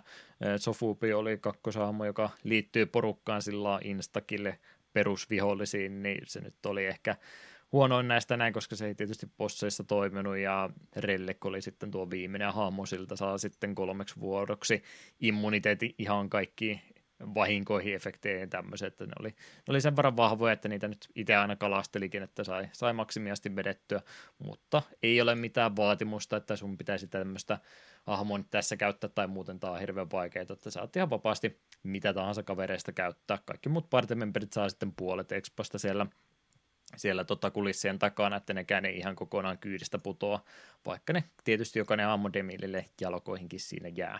Mm. Jeps, jeps. Mitä sitten muuta vielä? Blinkejä, eli tuttejahan on peliin maailmaan jonkin verran piilotettuna. Jälleen kerran nimeltä mainitsemattomaan peliin ja sen Stardust-systeemi haluaisin vähän rinnastaa, että pientä tutkimustyötäkin kannustaa tuo peli tekemään, että siellä yhden freimin ajan jossain lipaston nurkassa saattaa valo, valo välähtää ja se on merkkinä sieltä, että siellä sitten eh, tutti, eli blinki löydettäväksi muista, tai sä nyt et ihan loppuasti päässytkään, niin näitkö mitä edes blinkeillä tässä pelissä tehdään, vai löysitkö sä niitä ollenkaan? Kyllä löysin, en löyty niille vaan merkitystä siinä, siihen asti, mitä pelasin. Okei. Okay. No se, miten tota, näitä piilotettuja esineitä, mitkä käytännössä oma, oma tota, vaihtorahansa tai resurssinsa on, niin ää, matkan varrella yleensä superkidin voitettua, niin maailmankartalla kun liikutaan paikasta seuraavaan, niin tuli näitä Hanso Brothereita, jotka oli näitä keksiä, veljeksiä, kuusi semmoista, jotka meidän sankareille näitä uusia kimmikkileluja käyttöönsä antaa, niin heitä vastavoimana toimii sitten eräs vähän hullumpi professori, joka syystä tai toista näistä tuteista kovastikin tykkää, niin sitä kautta saa sitten piilotettuja kimmikkejä tässä Aivan. lisää avattua, kun niitä käy siellä vaihtelemassa. Jälleen kerran ne on vain ekstraa, ne ei ole varsinaisesti parempia. No en mä tiedä, välillä tuli vähän semmoinen olo, että jos, jos olisi oikein tarkkaan tehnyt, niin huomasi kyllä niiden äh, häneltä saatujen kimmikkien power levels, että ne oli vahvempia, mutta ne ei ole mikään välttämättömyys pelin läpäisemisen kannalta. Toki jos haluaa pelin saada prosenttisesti pelata, mitä tämmöistäkin sisältöä pelistä kyllä ihan hyvin löytyy, niin, niin, niin tämä on tietysti yksi asia, mikä kannattaa myöskin hoitaa, että kaikki kimmikit saa auki. Jos niitä kaikkia blinkejä ei syystä tai toisesta onnistu löytämään, niin tässä on sitten semmoinen takaporttikin myös olemassa pelin puolivaiheilla tulee yksi NPC, joka täysiä awesome mittareita, niin vaihtaa sitten noihin blinkeihinkin, että jos ei niitä jostain kummasta löydy tai muuten ole tarpeeksi, mä en katsonut riittääkö kaikki maailmasta löytyvät esineet sitä varten, mutta jos niitä haluaa grindata, niin pystyy ihan perusviollisia tappamaan ja awesome mittari käydä sitten vaihtamassa näihin esineisiinkin. Hidasta, mutta joku tapa työvoitto tästäkin asiasta ottaa. Mm. Joo, tuohon tuommoiseen sataprosenttisuuteen ja muuhun rinnastain kaikki muu tämmöinen sivusisältö, mitä tästä pelistä löytyy. Peli noin normaalipelailultaan ilman hirveästi ekstraa. Iteltä kesti sen 15 tuntia, että suht lyhkäinen peli, mutta tämmöiselle käsi konsolille minun mielestä ihan sopivakin peli. Jos sitä haluaisi enemmänkin pelata, niin vaihtoehtoja sille pelistä yllättävän paljon löytyy. Täällä on jonkin verran seikkailun aikana saattaa tulla vähän Final Fantasy 7-tyyppisiä minipelejä, että hei mä tiedän, että sä oot menossa tänne museoon seuraavaksi, mutta meillä olisi täällä Viemeristössä nyt tämmöinen karting-rata, että haluaisitko, haluaisitko tota tästä ottaa haiskoret. Ei sun tarvi kiireellä mennä, ajat läpi vaan kerran, niin saat siellä museolla, mutta jos kiinnostaa, niin tuppas ajaan tämä rata uudestaan, niin saat sitten täältä vähän palkintoja, niin tämmöisiä juttuja matkan varalta löytyy, löytyy kivasti.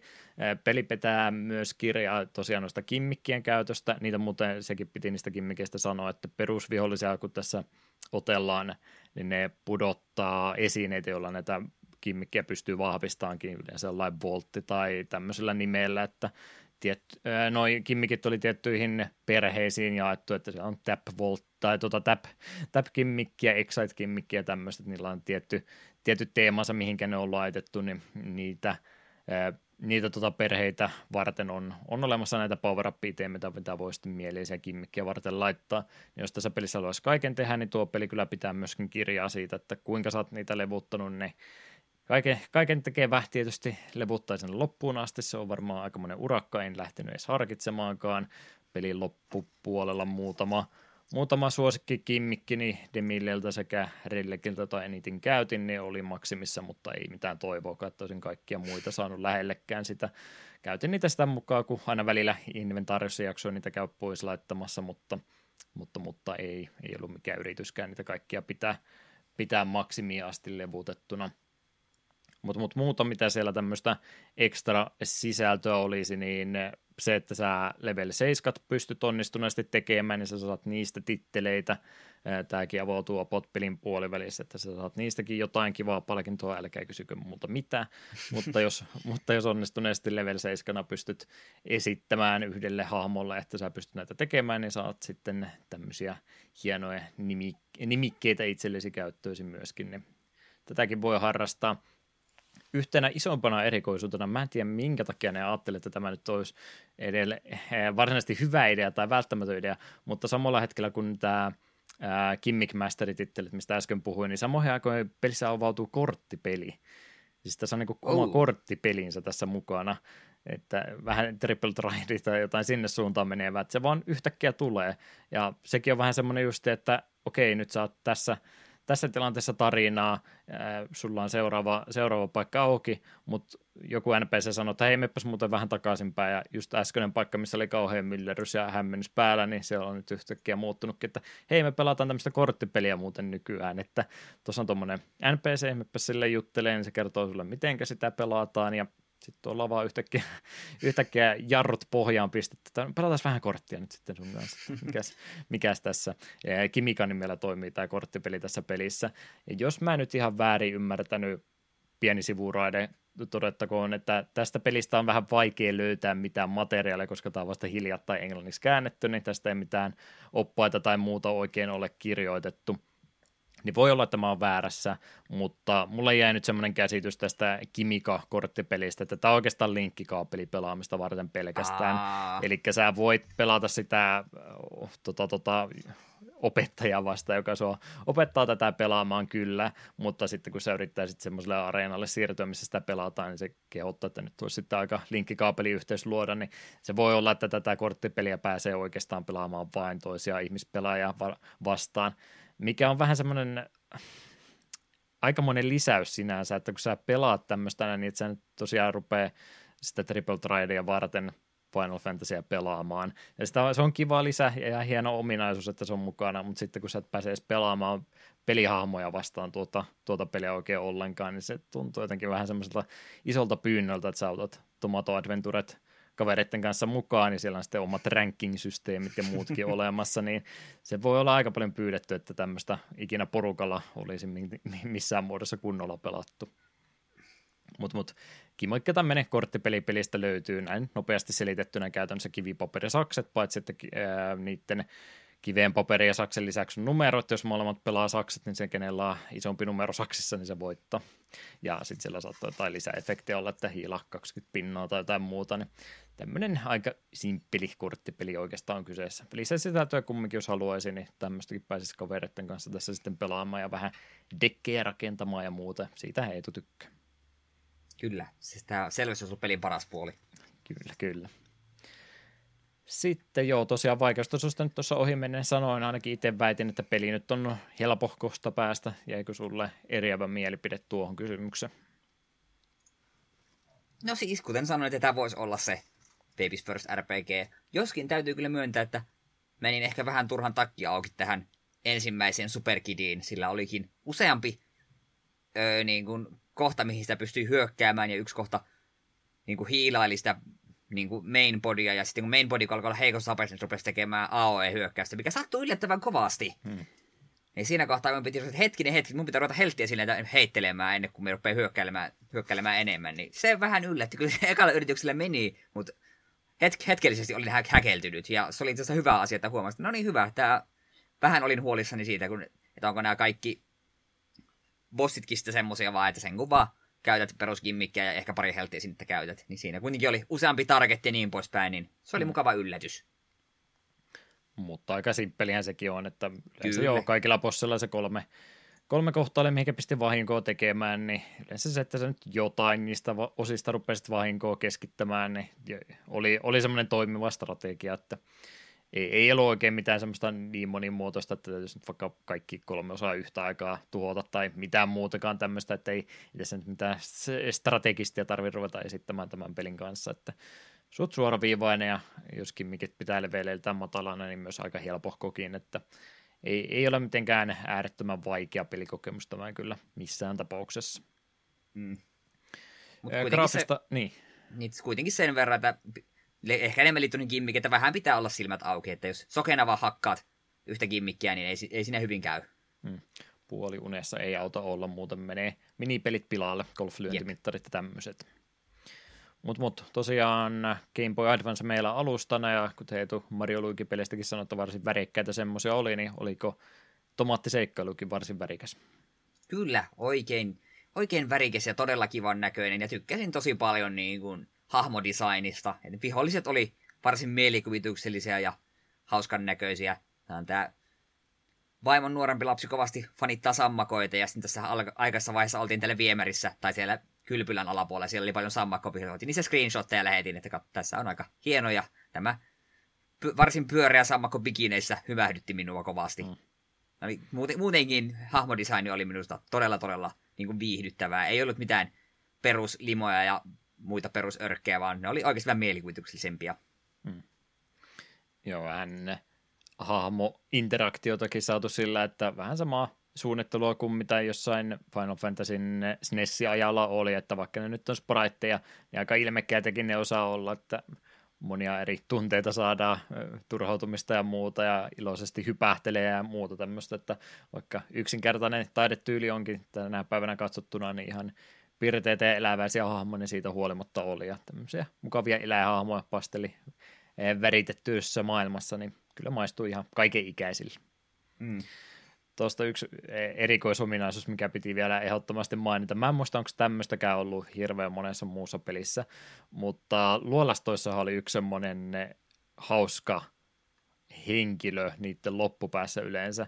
Tuli noista samma, tää. sam, sammakoista mieleen, että en muista, että olisi missään muussa pelissä ollut tämmöistä tietynlaista ö, asiakaskyselyä lopuksi, että siellä oli luolastojen lopussa tämmöinen hahmo, jolla oli, olikohan se kysymysmerkkikin siinä maskin päällä vai kuvittelenko mä nyt vaan, ei tainnut olla, mutta kysymysmerkki ainakin sen pään päälle nousee, että vähän semmoinen omituinen hahmo, joka ei mitenkään aggressiiviselta vaikuta tai muuta, niin kun sä sitä lähestyt, niin se alkaa sitten tota, tota, kisailuttamaan sua, että nopeita kysymyksiä vaaditaan A- tai B-vastaukset, että hei, haluatko testata tietämystäsi tästä luolastosta, jonka läpi juuri vedi- vedit, tulee kysymystä muun muassa, että kumpiko se tämän sammakkovihollisen nimi oli, että A vai B mm. ja muuta tämmöistä kysymystä. Niin montako joulukuusta siellä ekassa huoneessa olikaan ja tämmöistä, niin tämmöinen oli melkein jokaisen, tai taisi olla jokaisen luolaston lopussa ja jos kaikki sai oikein, niin sieltä joku kiva kiva että tota, takki päälle vähän lisää defenseä tai muuta kuin mitä normaalisti ostamalla saisi. Niin jotain pietopalkintoakin siellä oli luvassa. Tai jos väärin meni, niin sitten tuli yksi tota, tappelu sinne lisää, mutta yrittää saada niin monta kertaa kuin haluaisit. Mun oli ihan pakko joka kerta hoitaa tämä alta pois. Mä en suostunut etenemään ennen kuin mä jokaisen kisailun visailu onnistuin voittamaan. Se on oikein. Ilmeisesti se olisi pitänyt vielä kerran löytää pelin lopussa, että olisi vielä jotain lisää sanonut, mutta en, en lähtenyt enää backtrackkäämään ja katsomaan, että mihinkä se karkas vikasta luolasta. Mm. Mutta hauska pieni lisä oli siinäkin.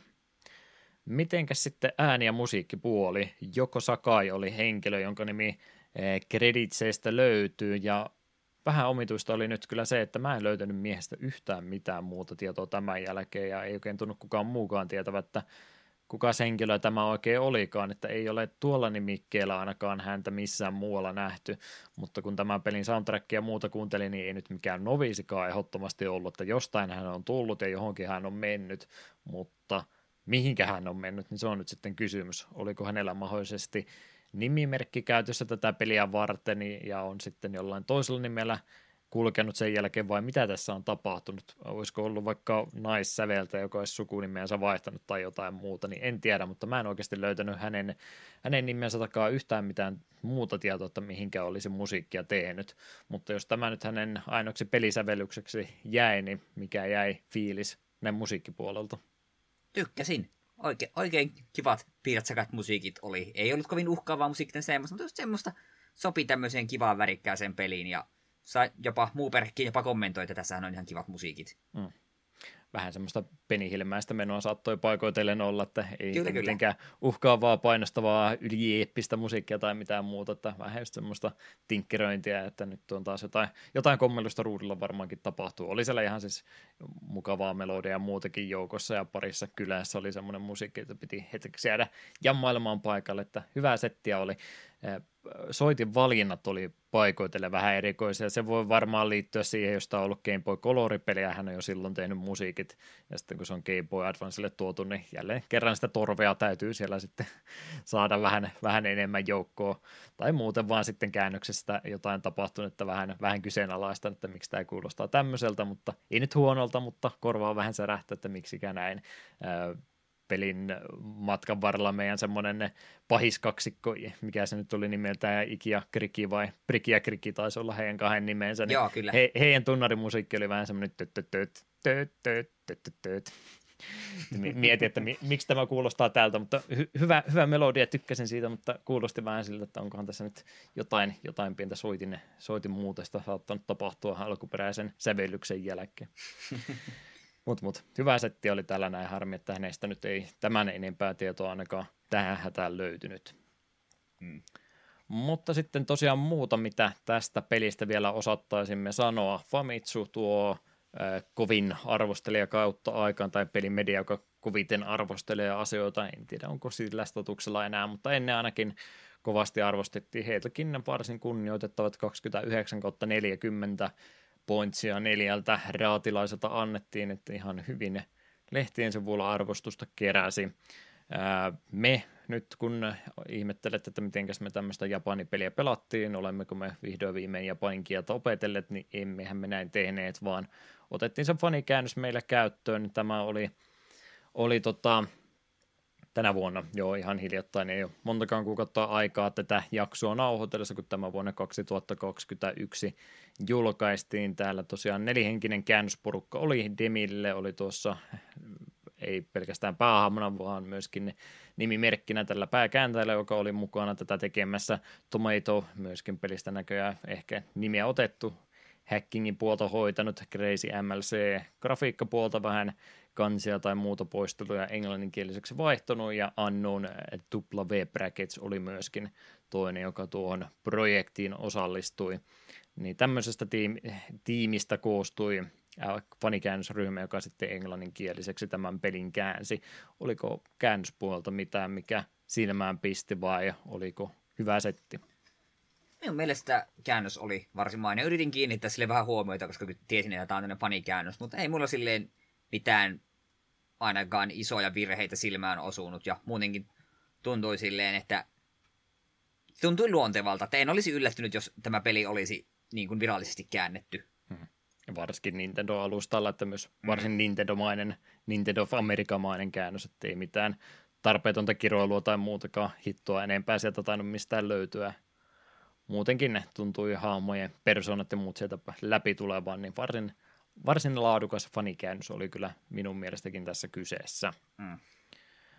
Pikkasen tietomurtoahan tuossa silloin viime vuonna tapahtui, Nintendolta vähän eh, kulissien takaa holvista vietiin, vietiin tavaraa ja sitten netin kautta jaettiin sen tietomurron yhteydessä oli sitten myöskin tämän pelin siitä Game Boy Color prototyypistä vähän jakoon laitettu tavaraa. Mitä kävin sitä katsomassa, niin hyvin, hyvin samanvoinen, samanmoisen näköinen kuin mitä tämä Game Boy Advance-versiokin oli, että siinä mielessä aika, aika pitkälle oli ilmeisesti kehitystyö edennyt ennen kuin se päätös tuli, että Game Boy Advancelle siirrettiin, mikä ei varmastikaan helppo päätös ollut, kun on jo paljon hommaa tehty, mutta hyvin paljon siitä on suoraan sitten käännetty vaan vähän paremmalle ja tarkemmalle alustalle, että ei, ei todennäköisesti hukkaankaan se työ mennyt, vaikka niin paljon sitä sille toiselle alustalle tehtiinkin.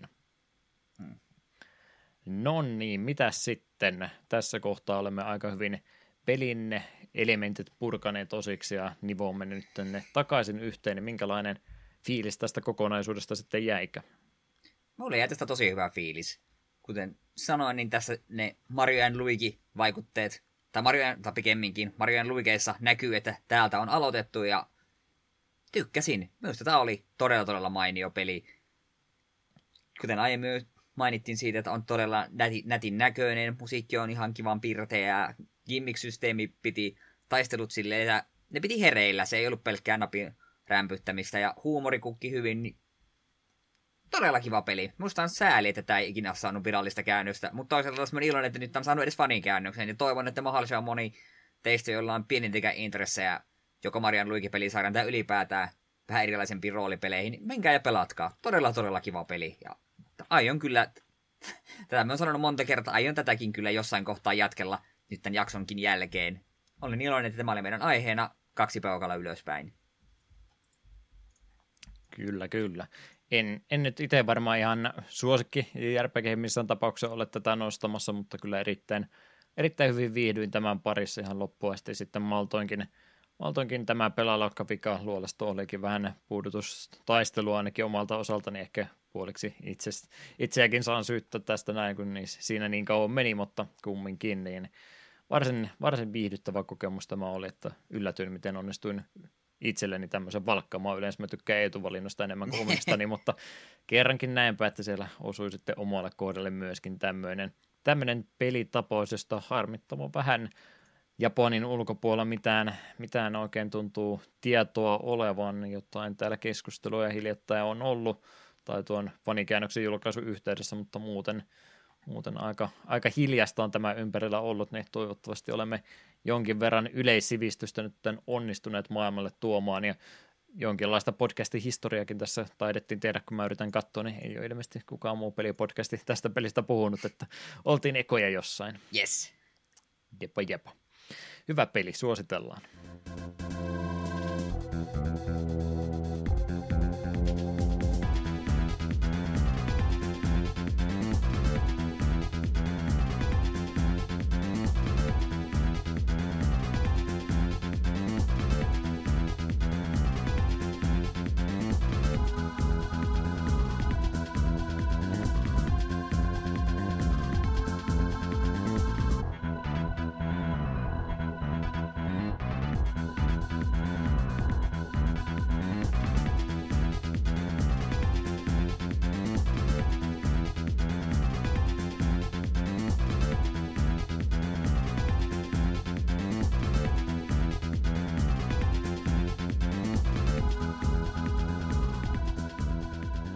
Loppuhöpinät meillä olisi vielä tätä jaksoa varten läpikäymättä ja tätä vuotta varten meillä ei tässä ollakaan enää kuin kaksi peliä sitten pelattavana. En sano, että olisi kovinkaan jouluisia valintoja, mutta tämmöistä tällä kertaa. Joo, seuraavana meillä olisi 7.12. Dead Space, koska joulu on hyvin pimeää aikaa ja en keksi mitä avaruus liittyy, kyllä se jotenkin mm. liittyy. Mutta koska oli kuitenkin Dead Space on sen verran ikävä ja väkivaltainen ja kamala peli, niin otetaan heti sitten perään jotakin vähän pirteempää. Ja kun Juha tuosta autoilusta niin tykkää, niin listallahan olisi 21.12. joulutunnelma Karmakettonin muodossa. Me siis kannatamme, että joulukuun pitää olla mahdollisimman väkivaltainen. Näköjään se joo. Mä olin tuossa, jo mä siis halusin jonkun no, autoilupelin ottaa, ottaa nyt kyllä semmoinen olla, että voisi näitä pelata. Mä olin jo vähän kattellut, että no, mä puhuin, että se, tämä voisi tota, Sega Agesin versiota Virtua Racingista vähän kokeilla. Tämä on tämmöistä perinteisempää arcade-tyyppistä ajelua ja näistä ei tule HT. Mä katsoin, kuinka pettymys vaan paistoi hänen kasvoiltaan, että joulu on nyt pilalla, jos se tämän tekee, niin ajattelin vielä äkkiä vaihtaa, että jos, jos nyt jotain keksitäänkin muuta ja Karmageddon tuli vaan ääneen vahingossa sanottu ja se on nyt siinä sitten. Mm. Tämmöisellä kriteereillä me täällä jaksojamme valkkailemme ihan mielivaltaisesti. Mutta semmoista meillä vielä loppuvuodesta olisi tulossa. Kuukausi tätäkin vuotta jäljellä vielä olisi. Yhteydenottoot kanavia, joita hyödyntää saa, muun muassa takapölkky.wordpress.com, takapölkyltä Gmail-osoite löytyy, takapölkky at gmail.com ilman öön pisteitä. Tarkistin, ei ollut siellä muuta kuin intialaisista tullut appikehotustarjouksia ja kaikkia muuta. Facebook, Twitteri ovat kanavia, joita voi myös hyödyntää, mutta Discord varmaan se numero yksi on paikka, jossa esimerkiksi Hasukin Amiibo-keräilyä pääsee roustaamaan hyvin. Tai jotain, jotain hyötykäyttöä silläkin siis on. Muita kanavia me ei varmaan mainosteta. Juu, ei. Ei ainakaan vielä. Doddi. Siinä rupeaa olemaan jälleen onnistunut retroilu-podcast-jakso takana. Me kiitämme kuuntelijoita jälleen kerran ahkeruudesta ja kiinnostuksestanne. Joko meitä tai tätä peliä kohtaan, en tiedä kumpi on tärkeämpi. Jompi kumpi. Mitä se? Onko sulla päätössanoja meille tähän loppuun vielä heittää? Joo, heitetään vähän tällaista radikaalimpaa. Älä heitä tomaattia. Ei, tomaattia en heitä, heitetään vähän radikaalimpaa settiä. Me olet, oletan, että sieltä ainakaan se hirveästi innostu. Mutta pari päivää tämän jakson julkaisun jälkeen temppareruuskausi alkaa. Uhu!